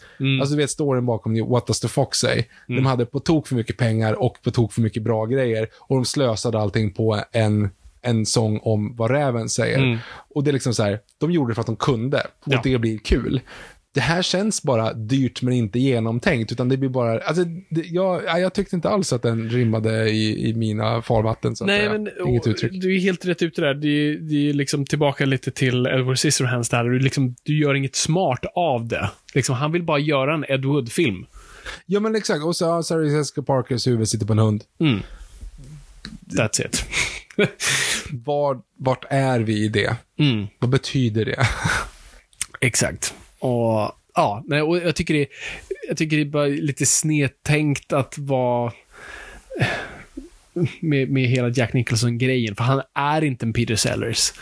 Jag tror det här måste tänka lite sådär, hur Jack Nicholson såg sig själv versus hur han, hur han faktiskt var. Briljant skådis, men jag kommer ihåg när han fick en sån här fråga, vem är, tror du är din liksom, tronföljare? Vem är din liksom, efter, vem, vem är ung Jack Nicholson idag? Och han sa Jim Carrey. Oj, vilket var lite intressant. Så här, hmm, är det så du ser dig själv? du har väl fan inte dragit ett skämt i en film någonsin? Typ. Nej, liksom, han var bästa, bästa komedin han har gjort är typ så här. Vad heter den? Liv från ljusa gives. sidan. Ja, Ja, ja. alltså typ där någonstans. Jo, men han har, han har gjort en del komedi, men han var alltid Jack Nicholson. Det var det Jo, som var poängen. han var inte kul. Nej, ex, nej, exakt. Och, och han var alltid excentrisk och liksom skrik och, och också mycket tänder och ögon. Fast bra. Ehm, han var inte en så här, komisk mästare eller kameleont, utan du cast, liksom när du castade... han var Jack Nicholson. Ja, ja, han var Jack. Nicholson, även när du castade honom som Jokern var det så här, men för att han, det är Jack Nicholson. Mm. Ehm, och Jim Carrey, ändå att vi pratar om honom i så här past tense. Alltså, som att han är död. ja. Ja, just det. Han är... Nej, Alltså- jag, inte var, jag tänker inte göra en till uh, stackars... Bill eh, Connolly. Bill Ja. Connolly. Eh, jag kommer inte dödsförklara någon här idag. Nej. Ehm, men han är inte aktiv längre. Nej, precis. Så kan vi säga i alla fall. Så han, Men vet någon vad som har hänt med honom? nej, för han skulle göra en remake, kommer jag ihåg. Eller det gick, kom ut att han skulle göra en remake tillsammans med Jennifer Lawrence. Den här, var det en norsk eller dansk film? Vad fan hette den? Min farmors bror. Vad fan hette den? Farmor. Jag har glömt bort. Ja, skitsamma. Den kom för typ fem år, inte. fyra, fem år sedan. Då var, var det något snack om att han skulle komma tillbaka och göra någon Mm. eh, film. Men sen och sen har han inte, liksom, sist jag såg honom åt han liksom världens största baguette på en båt och Ja, just det. leva livet. Alltså inte ute och går någon nöd på någon då i alla fall. Nej, precis. Jag tror att han är nog lycklig med sina jokerpengar fortfarande. Ehm, men ja, men han är inte en Peter Sellers eller Jim Carrey. Alltså, han, det krävs väldigt mycket smink i den filmen för att man ska liksom inte känna att det är Jack Nicholson, men det är ju fortfarande Jack Nicholson. Alltså det är, du får fortfarande den känslan av, av honom. Skitsamma. Ja, nej, det, det är inte en jättehype-film som jag tror har åldrats ganska dåligt. Och än en gång, nu är vi liksom, nu är alla på The Burton Train. Och Ja, men han, han har fått Han för mycket pengar och får göra exakt vad han vill. Och det är någon, någon måste säga nej någon gång. precis. Ehm, Eh, men efter det då, tre år senare, så gör han Sleepy Hollow. ja, men då, då känns det som att då, så här, då fick han ju fatta att okej, det var inte det här jag skulle göra. Nej, och här är jag mer en gun for hire. Här är det någon som har liksom pro- verkligen, eh, vad ska man säga, förproducerat och skrivit, haft en produktion igång och sen tas Burton in ganska sent. Och Burton mest liksom gillar idén och gillar såklart världen och allt sånt där. Och så får han sätta sin spin på det. Och det tror jag, jag tror det är så man ska typ använda Burton bäst. Inte att han får typ vara med från start. Eh, den här såg jag om nu och jag tror det här är min typ favorit Tim Burton-film nu. Mm, men jag, jag har... jag har inte sett om det på ett tag, men jag har det som det ändå. Nu kanske jag säger att Edward är det ändå, men, men jag, jag, jag tycker att, att just Sleepy Hollow, åtminstone för att jag såg den också när jag gjorde det för första gången, när jag var lite formativ period, så tyckte man att okej, men det här är svinbra. Det är liksom en helt ny take på det, på eh, gamla fantasy-skräckgrejen. Liksom. Jag tyckte den var jättebra då, och jag minns den fortfarande väldigt bra. Jag såg om den för några år sedan, liksom. så har inte en pinfärskt, men jag gillar den som fask ändå. Ja, och jag tror liksom, han gör som en gammal Hammer liksom, med mitt straight face och verkligen och gör det till en riktig produktion. Inte som man gör med Mars Attack, att det ska se lite halvsunkigt ut, utan det ser verkligen ut som en välproducerad film. Um, och han, jag tycker framförallt att han har skitbra folk runt omkring sig. Nu kommer jag inte ihåg vad den, det är en jättekänd filmfotograf som har fotat den. Ni får IMDB här. Vi kan podda utan Google. Och utan pris. Ehm, jättebra fotograf eh, som filmar den här. Det, här. det här är typ Tim Burtons snyggaste film. Och man tror att det ska vara, ja det är hans bästa Tim Burton såklart, det är Tim Burton för det är den här miljön. Men kollar man på den så är den inte jätte-Tim Burtonig. Det enda som känns väldigt Tim Burton i den här filmen är trädet, om du kommer ihåg. Ja, just det. Mm. Porkträdet. Ja, exakt. Det, det är typ så nära Tim Burton kommer. Och sen såklart du har eh, Johnny Depp, som också tydligen inte själv gillade sin prestation och fortfarande vägrar se den här filmen. Han ser ju typ ingen av sina filmer, men den här tydligen, tycker han verkligen inte om. Det är väl Ricky Gervais på um, Golden Globes. Ja, just det. I want to ask you one question. Are you on recreational drugs? No, sorry, we all know the answer to that one. Have you seen The Tourist? one question. Have you seen The Tourist? No. I rest my case. Så När kommer Nightmare for Christmas förresten? Den är mycket, det är ju det här. Den är bra, en av de, en sån här favorit tonårs movie trivial, alla Aragorn sparkar på hjälmen, är att visste du att Tim Burton faktiskt inte regisserade Nightmare before Christmas? Så jag har faktiskt exkluderat den ifrån Jaha, okej. den här rosten. Nej, men den kommer... Den kommer ju måste tidigare. Ja, den är precis. Jag, kommer- ja, kan det vara Ja, 94, kanske- 95? På, på, googla. Ja, exakt. Ja. Han producerar, eller det är ju väldigt mycket hans idé. Liksom, du har ju sett till och med den här Jack-karaktären och dök, är fan med i Beetlejuice, tror jag. Den syns. Att det är hans designs, det är hans idé. Uh, Man orkar inte göra det själv. typ. Han gör ju sen Corpse Ride och, och uh, Frankenweenie igen då, så han, han gör ju sen stop motion. Man kanske inte kände sig mogen, eller hade inte tid nog att göra det. Men det är ganska kul att den är typ den mest Tim Burtoniga, icke-Tim Burton-filmen. Just det. Men hur som helst, Sleepy Hollow, jag tycker den är... eh, Liksom, för det är också, när man tänker på Tim Burton så har han ju väldigt mycket skräckinfluenser. Men han har aldrig gjort en skräckfilm. Mm, just det. Men det här är så nära det kommer. Mm. Men det här är väl en skräckfilm fortfarande? Alltså det, eller eh, adven, adventure thriller-ish. Ja, Alltså. exakt. Det är väl mer, vad ska jag alltså gothic horror skulle jag säga. Ja, just det. Mm. Ehm, det är nästan lite som, vilket är lite kul, Francis Ford Coppola är producent på den här. Jaha. American Zoetrope är eh, filmbolaget. Jaha. Eller produktionsbolaget. Ehm, och så det är ju väldigt mycket likheter till Dracula, Bram Stokers Dracula, som också då inte egentligen är en skräckfilm, men är, liksom, har mer den gotiska aspekten till sig. Och det har du ju då här. Så den, är inte, den har några läskiga moment och lite sådär jump scares.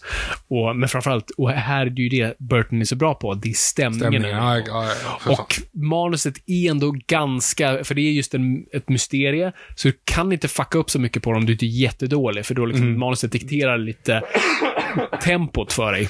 Det var ingen, så, ingen sågning om min Tim Burton. Ja, Det, det var, jag gick inte in med att såga Tim Burton så mycket, men det var känslorna jag hade. Ehm, nej, men så har ni inte sett Sleepy Hollow, fan kolla om den. Den är fan en riktig, riktig fr- fräsarrulle. Vad hände där? Jag vet inte. Jag är gammal, Victor. Jag är snart 50. Ja, prata som de gjorde på 80-talet också. Nu känner jag att jag behöver lite mer julmust för att bryta... Har du slut på julmust? Ja, jag slutar på julmust igen. Får Jag har fått, eh, jag har eh, eh, julskum i halsen. Som man säger. Victor sitter, by the way, i audio m- media, by the way, i, i en jättefin... Vad är det för jultröja du har, Victor? Eh, det är en bild på Yoda. Och det står eh, A Merry Christmas, I wish you. Snyggt. Mm. Och så är det väldigt fint så här rebellsymbol. Ja, det är rebellernas Ja, symbol. Mm. Men i liksom grönt och rött. Ja. Jag tänkte att det skulle vara fin för dig. Tack. Ja, vi, har faktiskt, vi har faktiskt gått... Vi pratat väldigt mycket om vad man liksom... Hur du och jag ser på julen. Nu har vi faktiskt gått full jul här. Det är julmust, det är julskum som inte ens jag äter. Vi har pepparkakor. Vi har äh, gifflar, fast de är saffran. Ja, det är... Ja, det är... Nu är det jul. Ja, ja. Hur som helst, två år efter det, så kommer kanske vad många skulle kategorisera som kanske hans sämsta film. Det beror på hur man räknar. ja, jo, faktiskt. Men också kanske den, jag kommer ihåg, det, var, det var, tog länge när jag fattade att det var Tim Burton som hade gjort den här. Vi snackar Apornas planet från 2001. Den här har vi också pratat om lite grann. Nu har vi pratat om Apornas planet.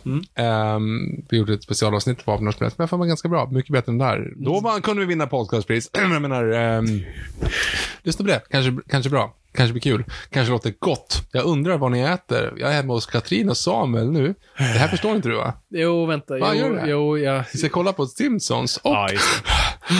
och eh, ha det så kul på restaurangen. Hej då. Nej, jag tror att, okej. Nej, ehm, jag tror att Det där tidigt, mitten 2000-tal, Ja, internetfenomen. Ja, exakt. Jättekul.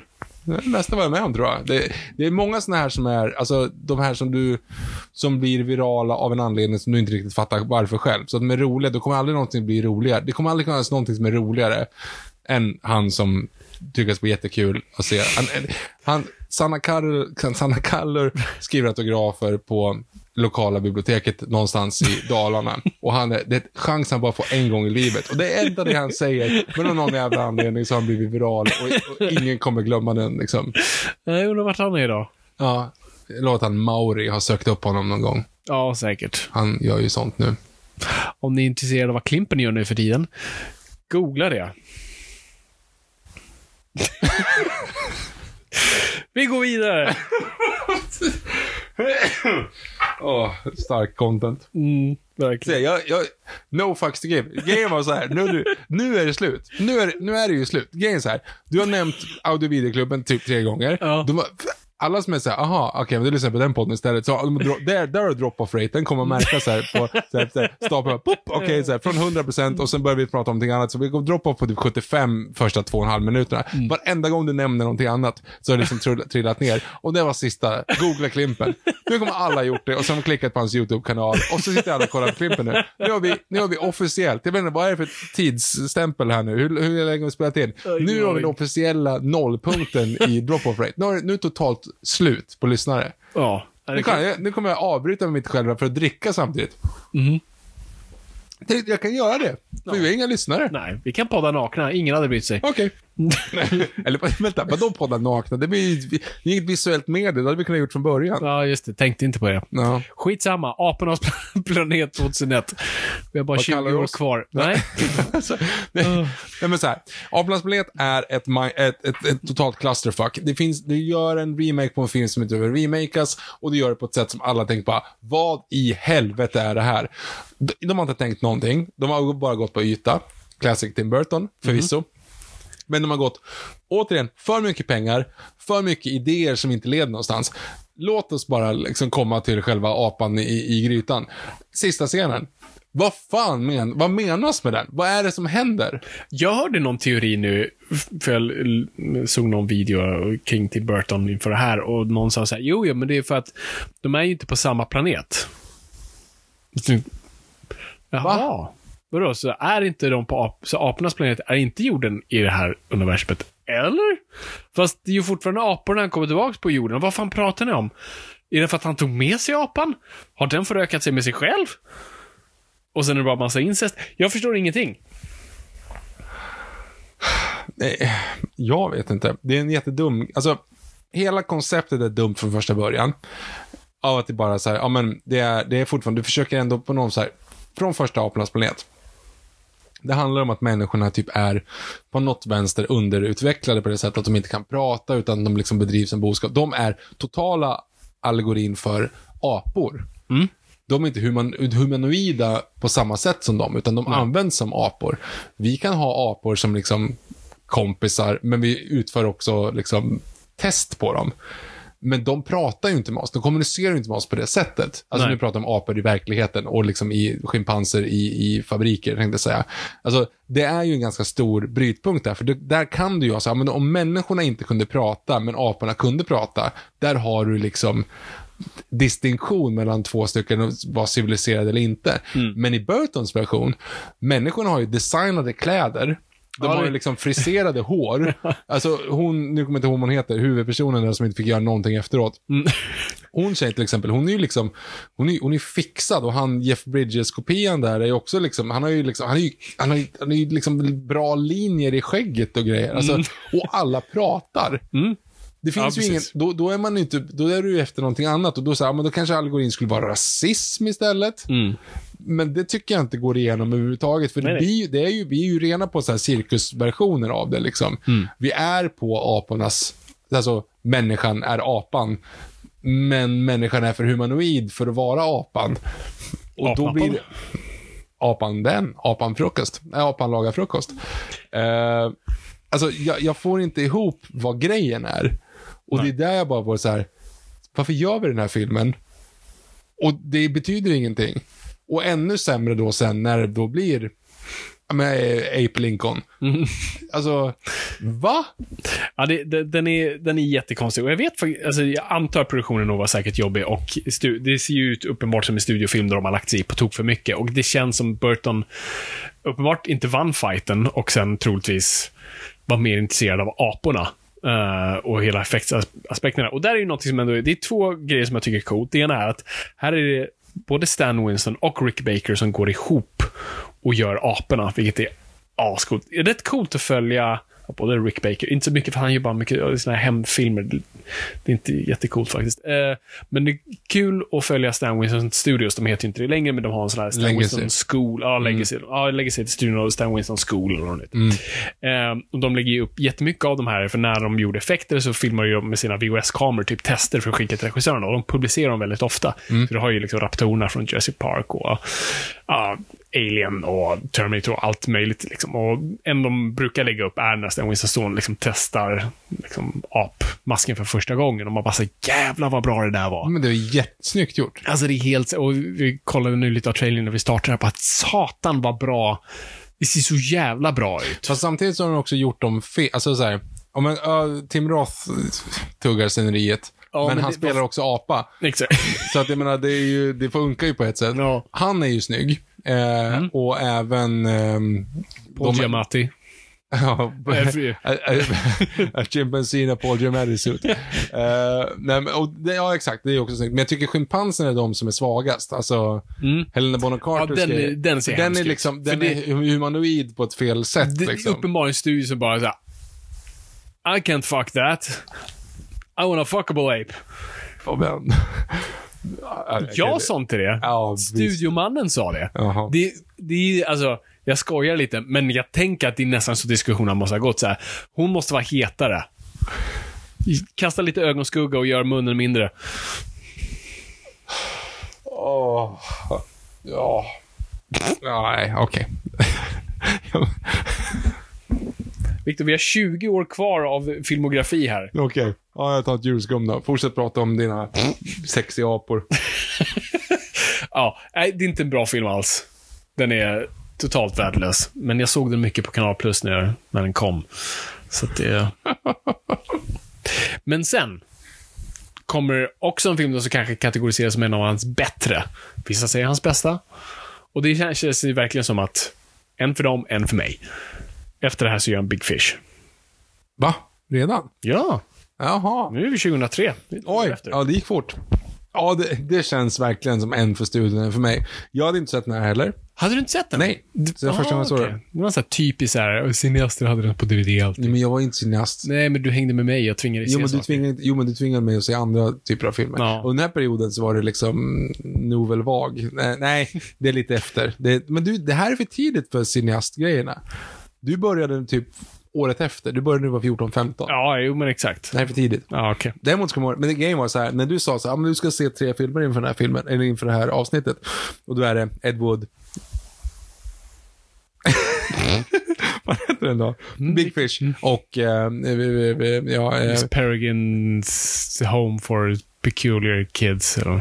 ja, mm, eh, 300 Dame to Kill for igen där. Nej men så här. Ehm, jag trodde, jag blandade ihop den här med laxfiske i Jemen. Oh, Okej, Alltså, jag, jag- jag ser vart du är på väg. Ja. Eller jag ser vad du tänker, Jag men hade- det är samtidigt helt Jag fel. vet, jag vet, men det var den, det var den Gemensam filmen jag, nämnare Hugh McGregor och fisk. Ja, men exakt. Men, och typ samtidigt. Ja. Så att jag kände så här, det här kommer bli en tuff tittning liksom. Så jag var så jävla otaggad på att se den när jag, började, när jag satte mig, för jag tänkte att det var den. Men det är ju Lasse Hallström som gjorde den såklart, och det är inte. Jag. Um, konstig premiss. Skitsamma. Um, jag tyckte det här var bra, uh, måste jag säga. Mm. Eh, ska bara lägga in. Men jag känner mig också korkad när jag ser den, för jag förstår den inte. Och någon, någon part i mig vill också säga så här, hej Viktor, du kanske inte bara skulle plugga dinosauriekunskap, utan du kanske också skulle plugga någonting annat som får dig att få en, en kontextuell analys. Eh, jag förstår den inte. Jag, för, jag, jag trivs, jag är där. Jag gråter såklart mot slutet, vilket jag gjorde. En väldigt fin, väldigt fin film. Alltså djupt in liksom i, liksom, per definition fin film. Mm. Ehm, men jag förstår den inte. Och det är det som stör mig lite grann. Någonstans tänker jag så här, vad är det jag missar? Jag menar inte att jag inte, att jag inte tycker det är bra, jag bara så här, men någonstans här inne så, så står folk upp och applåderar fint liksom i Cannes. Men, de gör, men jag gör inte det. Varför gör jag inte det? Mm, nej, men det, det är en väldigt bra poäng och det var nog lite därför jag ville att vi skulle se den här. Um, för det är nog lite tillbaka till det där vi pratade om tidigare nu med Tim Burton, att så här, men vad, är- vad, är din, vad är din vinkel? Och Vad är, vad, what's the edge? För jag tänkte, på ett sätt känns det här, det här som en väldigt Victor-film. Det är liksom, life, life is like a big fish. Eh, Tack. Eh, det är liksom s- södern accent, någon som springer igenom liksom livet och träffar underliga figurer och, och har positiv inverkan på dem. Ehm, och det är väldigt gulligt och sött och, och, och kärleksfullt. Och jag tänkte att det skulle vara liksom up your alley. Men, men, Ed Wood var ju betydligt mer up my alley, ska jag Ja. säga. Men ja, men där ser man. Nej, men jag, jag håller med dig. Och jag kollade, för jag kommer ihåg när jag såg den då, och det var så här, wow, Tim Burton har gjort den här. Fan vad sjukt. Ja, men shit, han har verkligen mognat som filmskapare och det här var, han gör något helt annorlunda. Och det är på så vis är det ju. Det känns inte som en Tim Burton-film. Alls. Alltså, hade jag fått gissa regissör hade jag aldrig, liksom det enda så här som, ah, där ser du lite. Det är eh, cirkusdirektörens hatt. Som säger, ja det där ser ut som en Tim Burton-hatt. Ja, eller när han kommer tillbaka till häxan efteråt. Mm. Alltså, typ. Ja, typ. Ja. Lite där. Men annars, verkligen inte så. Nej, men jag håller med dig, för nu när jag såg den också, liksom från att ha diggat den i, i tonåren och sådär. Um, också bara, men vad, vad, vad, handl, vad är det här? Det här känns liksom Forrest Gump light. Uh, den känns Väldigt light. väldigt light. Men du ser kopplingen. ändå. Ja. Alltså, typ sån film. Och nej, den har ingenting att säga, men att det känns liksom, jag vet inte kontexten kring den här filmen. Jag kan tänka mig att Tim Burtons typ föräldrar dog. Ja, men du sa ju precis att hans farsa var en jock, hade ingenting gemensamt med honom. Ja, men alltså att behandla, har han skrivit den här by the way? Nej, Burton? det är en bok. Ja, men då så. Då finns det säkert att han har hittat någonstans. Ja, men så här, Så att, och det är där du säger, som, liksom, emotionerna känns ju sanna. Mm. Och jag, det börjar också liksom rycka i, i tårkanalerna mo- mot slutet. Liksom. Ehm, men det är ju för att den känns, den känns faktiskt äkta i de stunderna. Men en gång så här, men vad är det för resa vi har gått? Vad lärde sig den här karaktären i slutet? Vad var vi liksom, vad vart var vi på väg? Nej, men jag hade blivit tokig om jag hade någon i min närhet som bara satt och hittade på grejer hela tiden. Alltså jag hade blivit liksom... Mm. Det, det är ju en helt rimlig reaktion. Ja, ja, absolut. Ja. Ja, nej, exakt. Så, vad är det han lär sig? Vad är det han accepterar Ja, på nej, slutet? nej, med att precis. säga, okej, då, ja. Nej, men han, han, spelar, han spelar lite boll liksom mot slutet för att säga, "Ah, ja, det blir väl bra det här. Precis, men varför? Ja, men, nej, men det vet Det jag ju, inte. och det är ju där det, det skaver lite.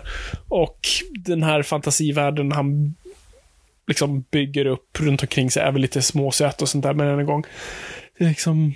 Men är, ja men det är ju en fantasivärld, men inte ändå inte Nej, exakt. När du ser saker på slutet. Ja, jätten, han var ju jättelång, men inte, så, så lång. Ja. Ja, siamesiska tvillingar. De var tvillingar. Ja. Um, Mm. That's it. Mm. Ja, det är en konstig film och jag tror folk mest uppskattar den i en Jag tror om någon annan regissör hade gjort den, hade den inte fått samma praise. Mm. För det var ju såhär, ah Tim bra jobbat gubben, du, you did it. Ja, exakt. Coming off of Planet of the Apes. The movie of the planet. The brand new Broadway musical. Nej, Men, äh, va? ja, okej. Nej. Jag känner lite, det är efter Big Fish det går ut för. Jag känner att Ja, det, det liksom, det, pre- det finns håller- liksom två perioder av Burton som man liksom känner igen lite. Nej, men alltså, det, du, ser- det är några hack i kurvan. Du startar upp liksom, det går ganska bra. Och så känner man så här, "Vänta, aj, oj shit, det högg till här i motorn. Det känns som att det, motorlampan lyser lite grann. Ska vi prova starta om lite grann? Så, ja, Okej, men nu startar jag om. Ja, men nu funkar, oj, nu funkar det igen. Åh, herregud. Så, Åh jäklar, där högg det till ordentligt i motorn här med Planet of the Apes. Vad var det som hände? Nej, men, det, men det, det var nog ingen fara. Vi kör lite till. Se, det går jättebra. Det är Big Fish. Det här är jättebra. Och sen bara... Och så står det still på motorvägen. Exakt så. Mm. För sen har vi ju Charlie and Chocolate Factory. Okej, ska jag dock säga att när jag såg den 16 år gammal tyckte jag ändå att den var cool. Tyckte du verkligen? Den här såg vi på bio Jag tillsammans. tyckte den var cool utifrån att så här, kolla, han hittar på grejer. Men, men, men det var inte så att jag tyckte att det var en bra film. Det var också så här, eller det kanske var så, ja men kanske en trea. Alltså för att den var liksom, hade sina stunder och det kreativa och det var liksom så här roligt att titta på. Men den blir ju så satans tråkig halvvägs in. Ehm, men det är, så här, det är fantasifullt att säga, ja men herregud, det är väl jättekul att man får göra det här. Men däremot sen då återigen, du hade inte jag sett or- originalet. Mm. Johnny Depp är ju ingen höjdare i den här. Nope. Alltså han är provocerande nästan i den här. Eh, men det finns ändå sådana stunder. Jag tyckte, jag tyckte att den fyller sin funktion åtminstone då. Jag har inte sett om den på väldigt länge. Nej, jag har inte heller gjort det. Jag tror inte jag sett den i sin helhet alla fall sen jag såg den då. Mm. Eh, men jag bara satt ihop den i mitt huvud i efterhand och kan ha fångat lite på tv. Mm. Eh, en otroligt ful film. Otroligt...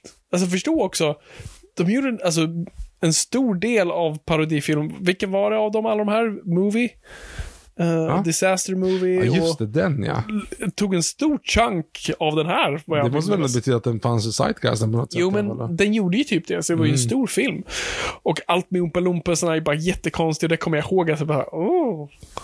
Det här är liksom bara, oh, weird. Mm. Uh, jättekonstig 2001 uh, hyllning eh, som inte platsar in alls. Jättedålig CG. Uh, Depp är all over the place.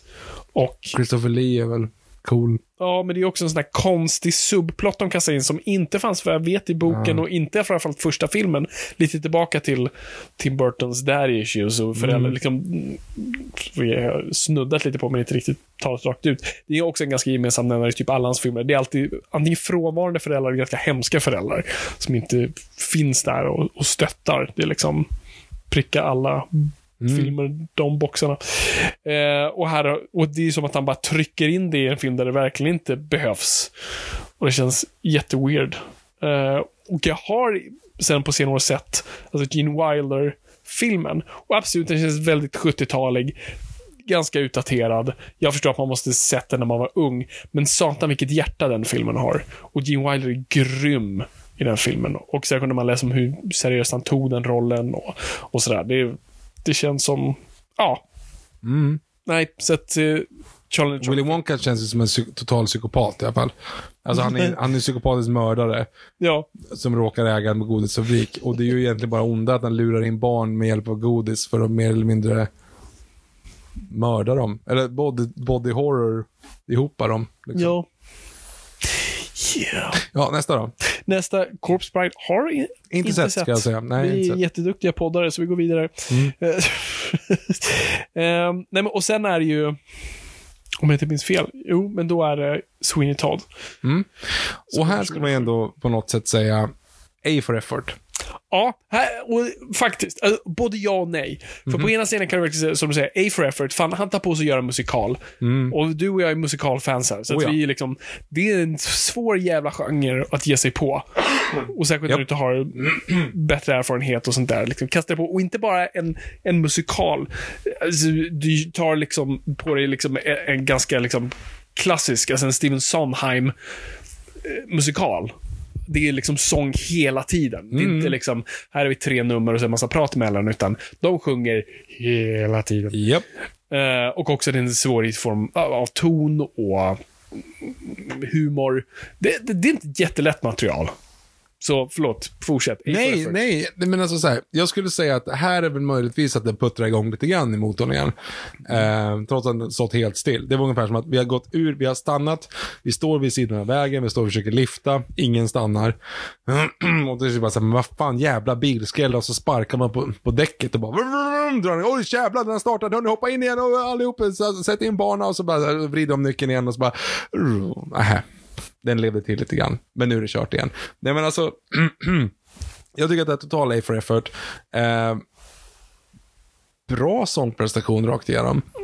Ja, Är, nej, men alltså, är men- han så bra, Depp? ja, men ska jag också säga att jag är den som, eller du också, är Ja. den som försvarar Russell Crowe i Les Mis. Liksom. Och Pierce Brosnan. Och Pierce Brosnan. Ja, oh, tänker du Pierce Brosnan i Mamma Mia nu? Ja, vad annars? Ja, nej, det Han sjunger inte så mycket i World's Not Enough. jättebra val också. Eh, nej, det är sant. Nej, det är sant. Ehm, ja, eh, förlåt, jag tänkte på Pierce Brosnan. Ehm, nej, men jag, jag tycker att det här ändå är, det är, en, det är inte absolut, alltså, det, vad ska jag säga, det här är jättesvårt. Det, jag älskar ju Les Mis. Det här är ju en precursor till Les Mis, utan att vara någon, alltså, okej, det är du som har sagt det här. Du ska ha credden för den här grejen. Okej. Men det de förstod i Les Misérables var ju att du har sett pjäsen. Då sitter du, du sitter på scenen, du ser miljöerna, du ser skådespelarna, men du ser dem från långt håll och du har liksom, du ser spektaklet runt omkring. Det de gjorde på Tom, Tom Hopper, Tom, Tom Hooper, Hooper. Tom Hooper, totala supernärbilder. Du vet, liksom så här långa tagningar. Mm. Det var, alltså, du har Anne Hathaway som sitter och skråt, skråtgriter. Skråter? Skråtgriter. Eh, grik... Skråt. Äh, jag kan är, prata. är det som grunka? Fortsätt bara. skrikgråter I Dream the Dream. Eh, du har hela Valiance of Quality, alltså du, hela den liksom, eh, när han vänder John Valjean i tredje sången. Du, liksom, du har en utmärglade eh, eh, Gene Hackman, tänkte jag säga, huge jacked man. Och du ser liksom venerna bara i, i, i tinningen och han bara skriker ut hur liksom frustrationen och 2, 4, 6, oh, what? Och det är så här, det är så maffigt och det är någonting helt nytt. Du har stora kameraåkningar. Du har liksom så här, Sweeney Todd är ju ganska plain eh, utifrån det perspektivet. Mhm. Vilket är så här, men då är det ju som att se du lägger inte någonting nytt, du använder inte filmmediet. Lång utläggning för det här jag tänkte komma till. Det man gör med med Miss för att man förstår att okej, du har sett pjäsen, men det här är en film. Kolla vad vi kan göra. Vi kan vara närbilder, vi kan ha svepande åkningar, vi kan ha animeringar, vi kan göra liksom coola Du anpassar miljöer. mediet Ja, men till precis, och du vill liksom visa så att så här ser den ut på film med betoning på då det här är ett nytt medie. Swin Todd är ju inte det. Swin Todd är ju ganska så här, ja men det är liksom shot, shoulder over shoulder och du Mm. har liksom, det, det är ganska liksom, det är som att se en pjäs. Um, med skillnad att Alan Rickman är med. Mm. Alan Rickman. Jag kunde det bättre förut. Som jag, vänta, vänta. Ja, men jag- jag- Halsen. Mm. Ja, nej, jag, jag har aldrig varit ett fan av den här. Jag tyckte den var konstig när den kom. Eh, och jag var aldrig ett fan av, det, alltså, jag, jag är ett Steven Sondheim-fan, men jag har aldrig varit ett fan av Sweeney Todd. Eh, ehm, och jag tycker den är svår, som sagt, tonmässigt. Eh, inte alltså musikton, utan ton. Ja, ja men, och det håller jag med om. Den bästa porträtteringen av Sweeney Todd på film, det är ju egentligen från Kevin Smiths Jersey Girl. Um, det, det, den är ju, det är ju bättre. Ja. Eh, nej, men... Eh, och den är ju väldigt Tim Burtonig. Alltså, du har ju liksom i Helena Bonham Carters drömsekvens där hon drömmer sig bort hur de två ska vara det perfekta paret. Det är Liksom, det är ju som en Tim Burtons feberdröm. Um, och så det, här funkar ju som sagt, ämne och material funkar, gifter sig ganska bra. Så det borde ha varit typ en till Sleepy Hollow, men jag vet inte. Det, det är någonting som inte klickar för mig där. Och jag tror just för att han är rätt dålig berättare och hålla just kunna han är inte tillräckligt smart berättarmässigt för just att kunna balansera mellan de här tonerna mellan liksom riktig gore horror och komik, men samtidigt ganska tunga ämnen som den då Verkligen, den är ju asmörk. Eh, jag tar tillbaka lite grann också. Så, eh, jo, men fan, jo, A for effort, men jag tror också problemet från första början är att det här inte är en filmanpassad musikal. Nej. Det är mycket one location, det är liksom ganska enkla scenerier. Ja, men det är liksom ett 1800-tals barbershop och ett bageri. Det är liksom, åh, det är inte så visuellt, det är mest bara grått och äckligt. Jämför det med återigen då, med Lemis som är liksom en revolution och det spannar ett, ett tidsspann över typ 40 år och det är stora bombastiska miljöer. Eh, Sound of Music för fan är en, en annan typ av liksom, du trivs vara där. Du, liksom, du känns ganska Låst. Du är låst i one location med en musikal som lika gärna skulle kunna titta på en pjäs och kolla på. Mm. Fortsätt. Nej, jag, jag, jag hade inget mer på den filmen. Jag tycker den är, som sagt, A for effort, inte en värdelös film, men Mm. det funkar. Ehm, sen har vi då bara tre år senare, då jag verkligen tycker han börjar sälja sin själ. Nu, ja, vi kommer in på mina tankar kring det, men han gör ju Alice in Wonderland. Eller vad heter den? Jo, Alice in Ja. Wonderland, som är en slags, då Disney ändå då försökte göra sina remakes till lite så här pseudo-uppföljare, testa en annan vinkel, berätta en annan slags story, göra liksom, inte röra, inte liksom bara göra liksom rakt av att ta det här döda liket till träpojke och bara, äh men fuck it, vi gör, vi orkar Vad inte." ska du göra, sa du? Ja. Jaha, okej, nej förlåt. Ja. Mm. Lyssna om det där sen, Ja, och så kommer du förstå vad du sa. Ja. Tack. Ehm, Alice i Underlandet. Som också är en av, lite så Clash of the Titans-problemet. Av att man... Det är Clash of the Titans. det är ju det som är hela grejen ju. Det är så satans mycket pengar och folk trodde att det var filmens förtjänst. Ingen tyckte om den. Nej. Nej, jag känner... Okej, det är inte Clash of the Titans nivå, men, men det var ju inte därför. Nej. Det var ju för att folk ville se 3D. Ja, precis.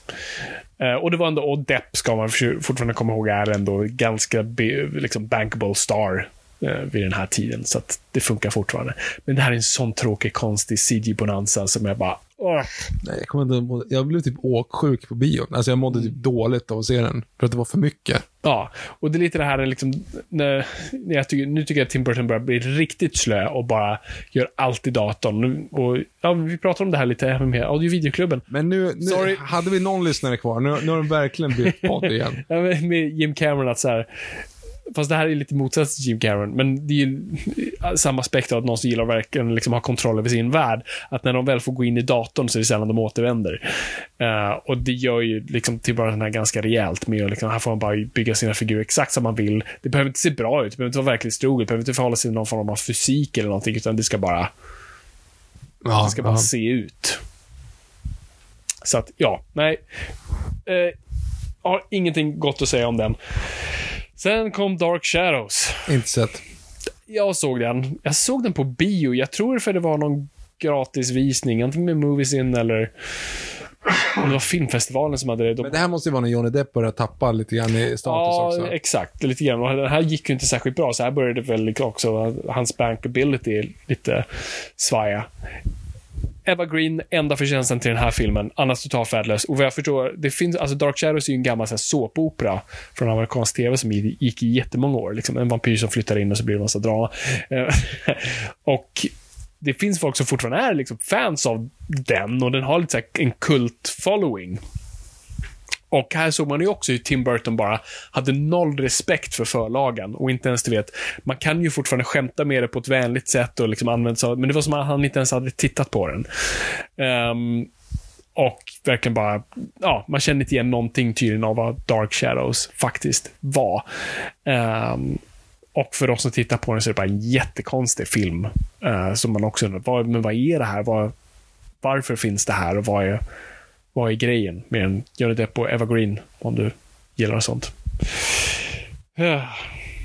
Hur som helst, sen gör han Frank and Weenie, har ej sett. Inte sett. Okej. Jag tycker vi hoppar in på den moderna Tim Burton och, och bara kutar direkt över till den som faktiskt vi har tittat. För jag vill ändå plocka en hyfsad modern Burton. Som känns som så här klysch-Burton. Eh, som jag inte hade sett innan, som jag ändå ville få en känsla. Och det var Miss Peregrines hem för besynliga Barn. skitungar. Ja. Mm. Nej, det här var en väldigt intressant upplevelse måste jag säga. För det här var liksom en film som jag inte riktigt hört... Alltså jag hade ju hört titeln, men jag hade ju ingen aning om vad den handlade om. Och man liksom har så här, vänta lite, försöker ni bygga ett Marvel-universum nu? Vad fan är det som händer? Liksom, försöker ni, är det, är det X-Men? Eller Percy Jackson the Lightning Thief? Alltså, det är liksom... Det är där jag är. Ja. Det, nej, men, ja, men det är det jag menar. Det är liksom en blandning av allt möjligt. Så här, vad, vad är det här för någonting? Mm. Liksom ett världbyggande. Sen, den ska ju på något sätt så här... Nej, det ska inte ha cred för det. Det enda minns, det, det, det lilla, nej, jag kan inte prata. Det lilla jag tänkte var ändå så här, okej, men det är ändå en film som typ, det börjar och slutar. För det har varit typisk, liksom en Eragon-grej. Liksom att den börjar, den, slutar efter halva för att vi ska fortsätta. Eller Ja. Gyllene Kompassen, eller alla de här som liksom Percy Jackson, fast den fick två. Fast den fick ju två ändå. Men alltså att det bara bygger upp någonting nytt, det gör den ju faktiskt inte. Utan det är faktiskt en film som står i sin egen värld. Liksom. Men eh, ja, det här var väldigt, väldigt, väldigt intressant. Det är också svårt att se någonting sånt här som man, alltså när man ändå har, man gillar ändå fantasy och man, man har sett mycket när man var liten. Alltså när man såg Eragon första gången så var det fresh av Sagan om ringen och tyckte så, ja men vad coolt, det är drakar och sånt. Men när man ser det i vuxen ålder, ett försök till att bygga en franchise i ett fantasy-universum. Alltså, jag är så jävla oengagerad. Helvete vad, vad oengagerat det här var. Ja, men det, det är verkligen ordet. Jag har liksom inget liksom, elakt roligt att säga om den här filmen. Eh, det, det är så slött och trist. Den stora, alla. den stora frågan är, vem fan är den här för? För det, det är ingen barnfilm.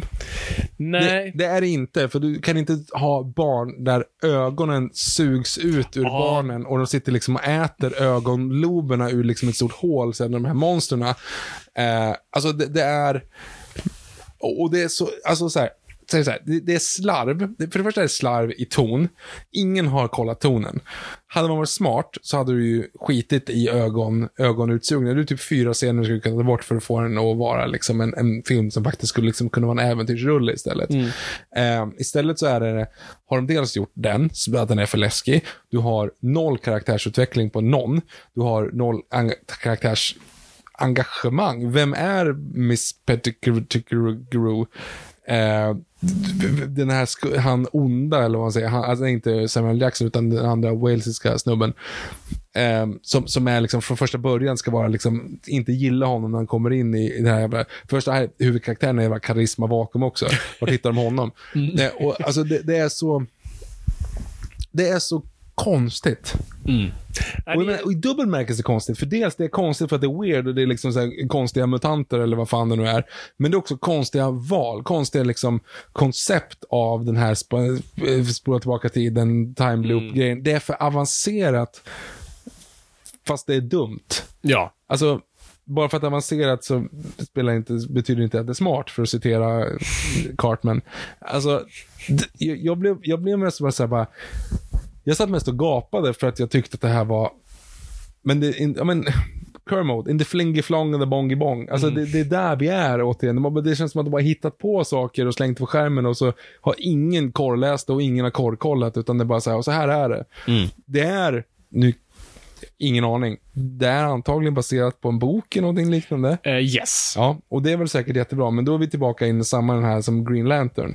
För att det är för, det är säkert för banalt för de som tycker om böckerna, men det är på tok för liksom blingy-blongigt för oss som inte har läst böckerna, för att jag är helt bara så här, "Vänt- stopp, vänta, vem? Och vem är hans mamma? Och vänta, tillbaka och time loop och nu är Judi Dench, vänta, va?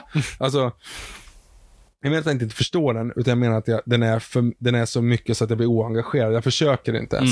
Och sen tycker jag också intressant hur de här olika karaktärerna då, som du ska liksom följa, där du liksom etablerar, ja men hon som har liksom, hon som kan äta i bakhuvudet. Ja, just det. Varför, Mm. varför, var, va? Ja. Och tvillingarna. Hur, hur kan du ens ha två maskerade barn som är då, Hur kan de vara dåliga skådisar när du inte ens ser deras ansikte? alltså du vet så här, man ser upp, man, du ser igenom sömmarna återigen då. Du har bett de här så här, och så kastar ni bollen till varandra och då står de bara så här och rycker liksom armarna rakt fram och tillbaka i helt liksom onaturliga... Det, man, man börjar kolla på tapeterna och ingenting funkar. Och karaktär, vem är hon? Alltså, jag sa det alldeles nyss, men Miss Peddibidibidi, alltså Eva Green. Eva Green funkar inte ens. När inte ens Eva Green funkar, vad fan är det för fel liksom? Ja. Och så är han, hans McGuffin då att han ser monstren. Så de är osynliga, men han ser dem. Det betyder att det är... Ja. Och det är lite time travel och det är lite sånt. Jag vet så här, det var så mycket så att jag kände bara att jag zonade ut för det är ingen idé att ens försöka. Nej, jag kan inte säga något mer än det du redan har sagt. Det är, för det är så konstigt, för det här är ju uppenbart. Jag ser ju liksom pitchmötet där ju.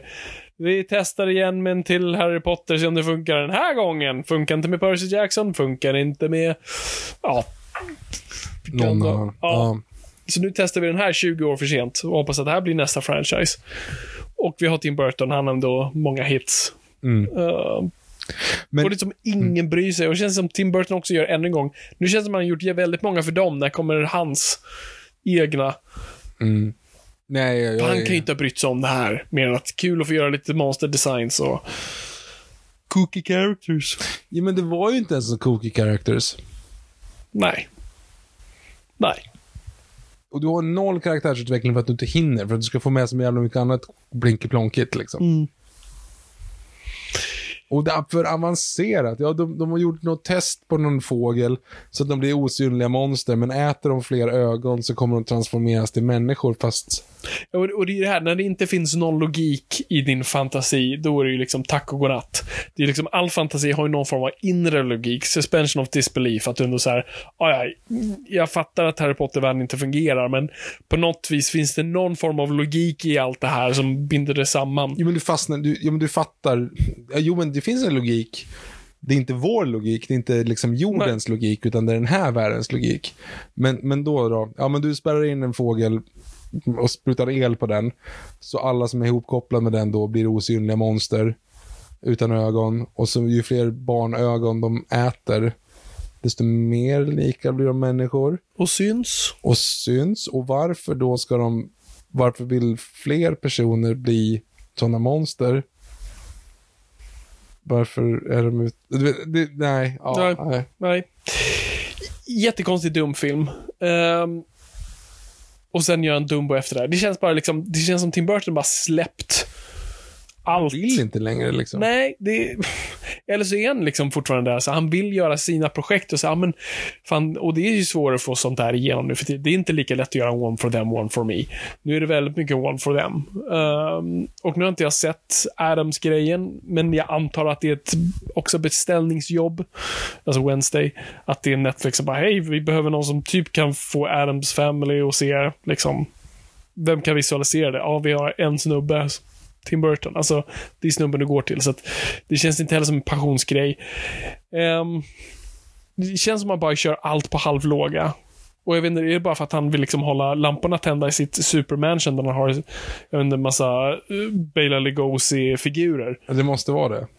Kanske, för det är liksom, för den närmsta kopplingen jag kan se, liksom, eller närmsta liksom släkte till Tim Burton, det är typ Guillermo del Toro. Mm, mm. De två är ju lite, ändå ser man aldrig dem i sammanhang. Undrar om de hatar varandra. Man ser dem aldrig prata om varandra eller hänga, för man vet ju att Guillermo har ju väldigt mycket, liksom, han hänger med mycket regissörer och bjuder oftast hem och har visningar och sånt där. Aldrig, jag ser inte att det inte är så, men det är bara, hmm, weird. Skitsamma, men det, där har du ju också, och det är en regissör jag också har svårt för, som har lite samma fallgropar som Tim Burton. Men där är i alla fall någon som verkligen brinner för att, även om du gillar de filmerna eller inte, han ser verkligen till att göra sina passionsprojekt. Den här Pinocchio han kommer med nu, har inte sett den, men jag kommer, oavsett om jag gillar den inte, kommer det vara så här, men det var hans vision rakt igenom. Han ville verkligen berätta den här storyn. Eh, och man vet att han bryr sig, för det är ju liksom allt, alla de här projekten han inte gjort, att han liksom, som eh, när det kom till Hobbit, han kunde inte prata om det på typ flera år, för det var, det gjorde så ont för honom. Eh, och så gör han liksom Pacific Rim som en kul grej. Så, ah, jag får ändå leka med monster, och så, men jag gör en Hollywood action-rulle mitt i det. Så one for them, one, one for me.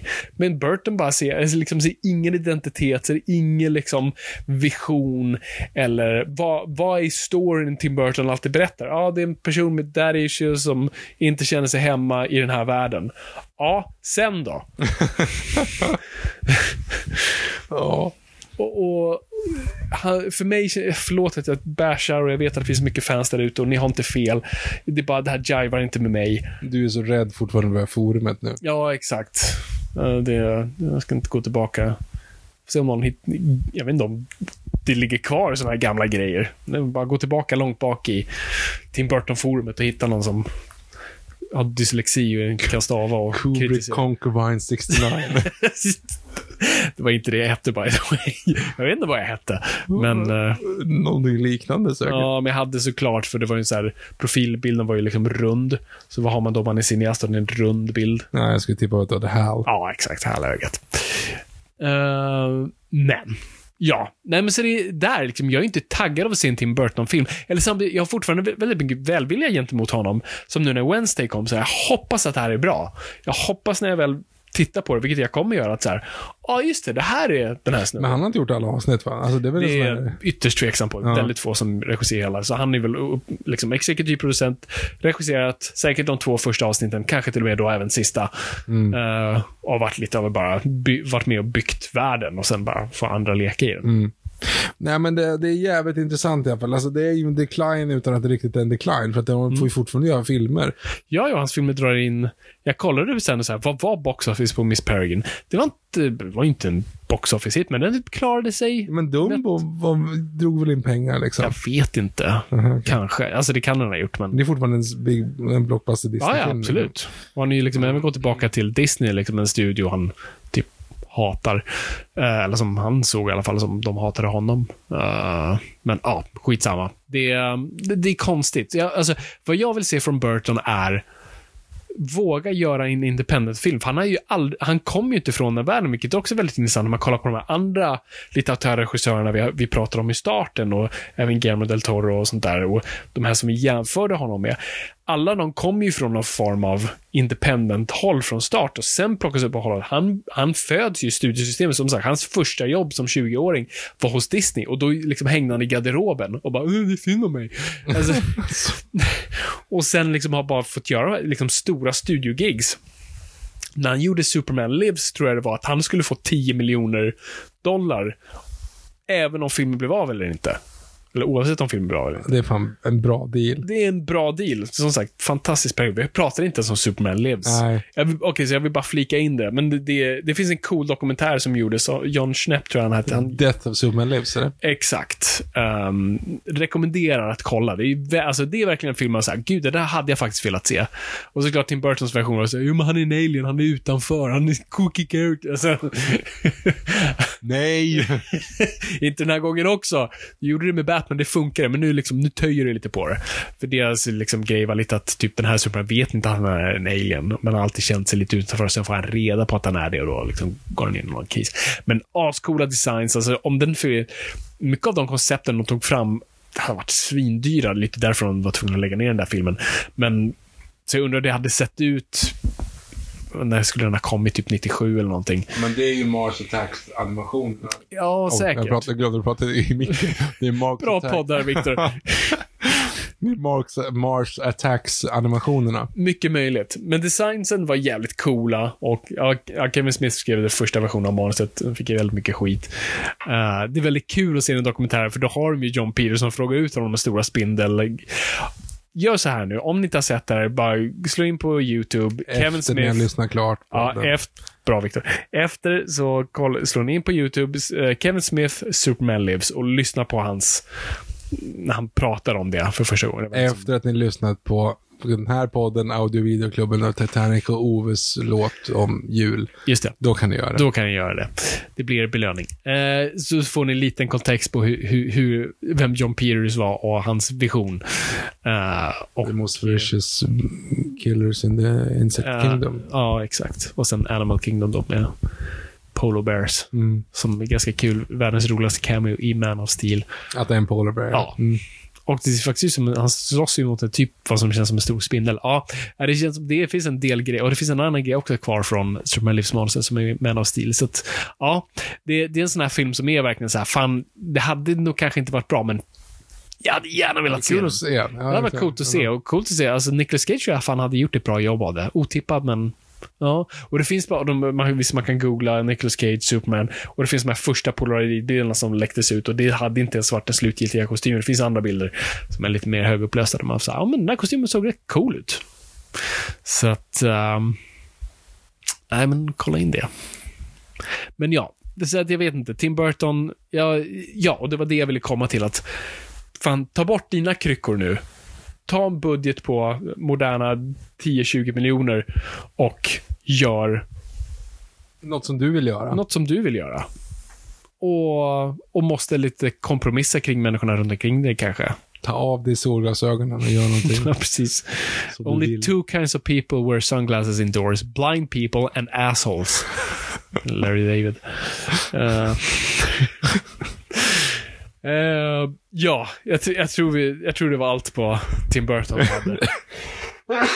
Det är noten vi går ut på. Ja, exakt. Det blev jävligt deppigt igen. Det startade, ja, ja, men det passar temat. Skitsamma. Nu är det jul, Viktor. Dags att vara glad.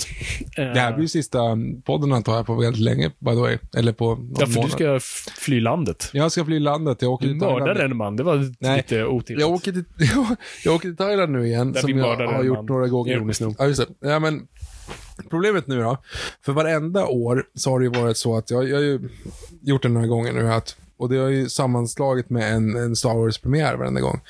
Just det. Så jag har ju sett alla Star Wars-filmer Mm. i, I Thailand. i Thailand. Och ställt de- upp för på kungen. Legacy. Ja, exakt. Ehm, eller de, de, de tre senaste då.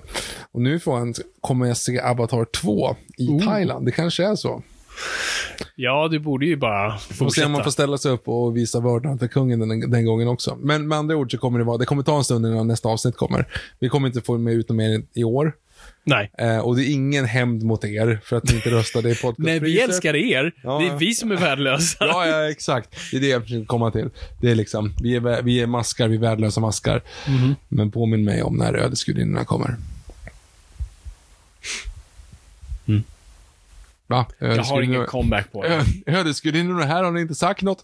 Okej, okay, förlåt. Uh, det var en loop det där, för det är då de säger vi maskar, värdelösa maskar. Oh, de är här. Va? Ödesgudinnorna, här har ni inte sagt något. Vi är maskar, värdelösa maskar. yes. Nej, så, så ni hörde det här först. Så har ni en, eh, ja, så, ja, det, det var inget. Vad eh, tänkte du säga nu? Du hörde det här först, att jag åkte till Thailand. Är det vad ja. du tänkte säga? Nej, nej, nej. Om du hör någonting från Thailand. Ja, precis. Om polisen har frågor, säg ingenting. Um, skitsamma. Så vi hörs snart. Vi kommer tillbaka. Så var inte oroliga. Men, men vi kommer inte tillbaka med i år, så att det gott nytt år i alla fall. Gott nytt, god jul och gott nytt år. Håll utkik på vår Instagram, atmojpodd. Uh, och se vad som händer där. Nu tycker jag vi bommar igen där oh, innan Gud. vi gör bort oss ännu mer. Så tack så jättemycket för att ni har lyssnat. Det är kul att vara lyssnat, men kom ihåg, ingenting är för nördigt. Vi kan inte ens släppa det här Fabian. Det här kommer inte gå. Det här är väl en skitavsnitt. Nej, det här blir inget avsnitt då.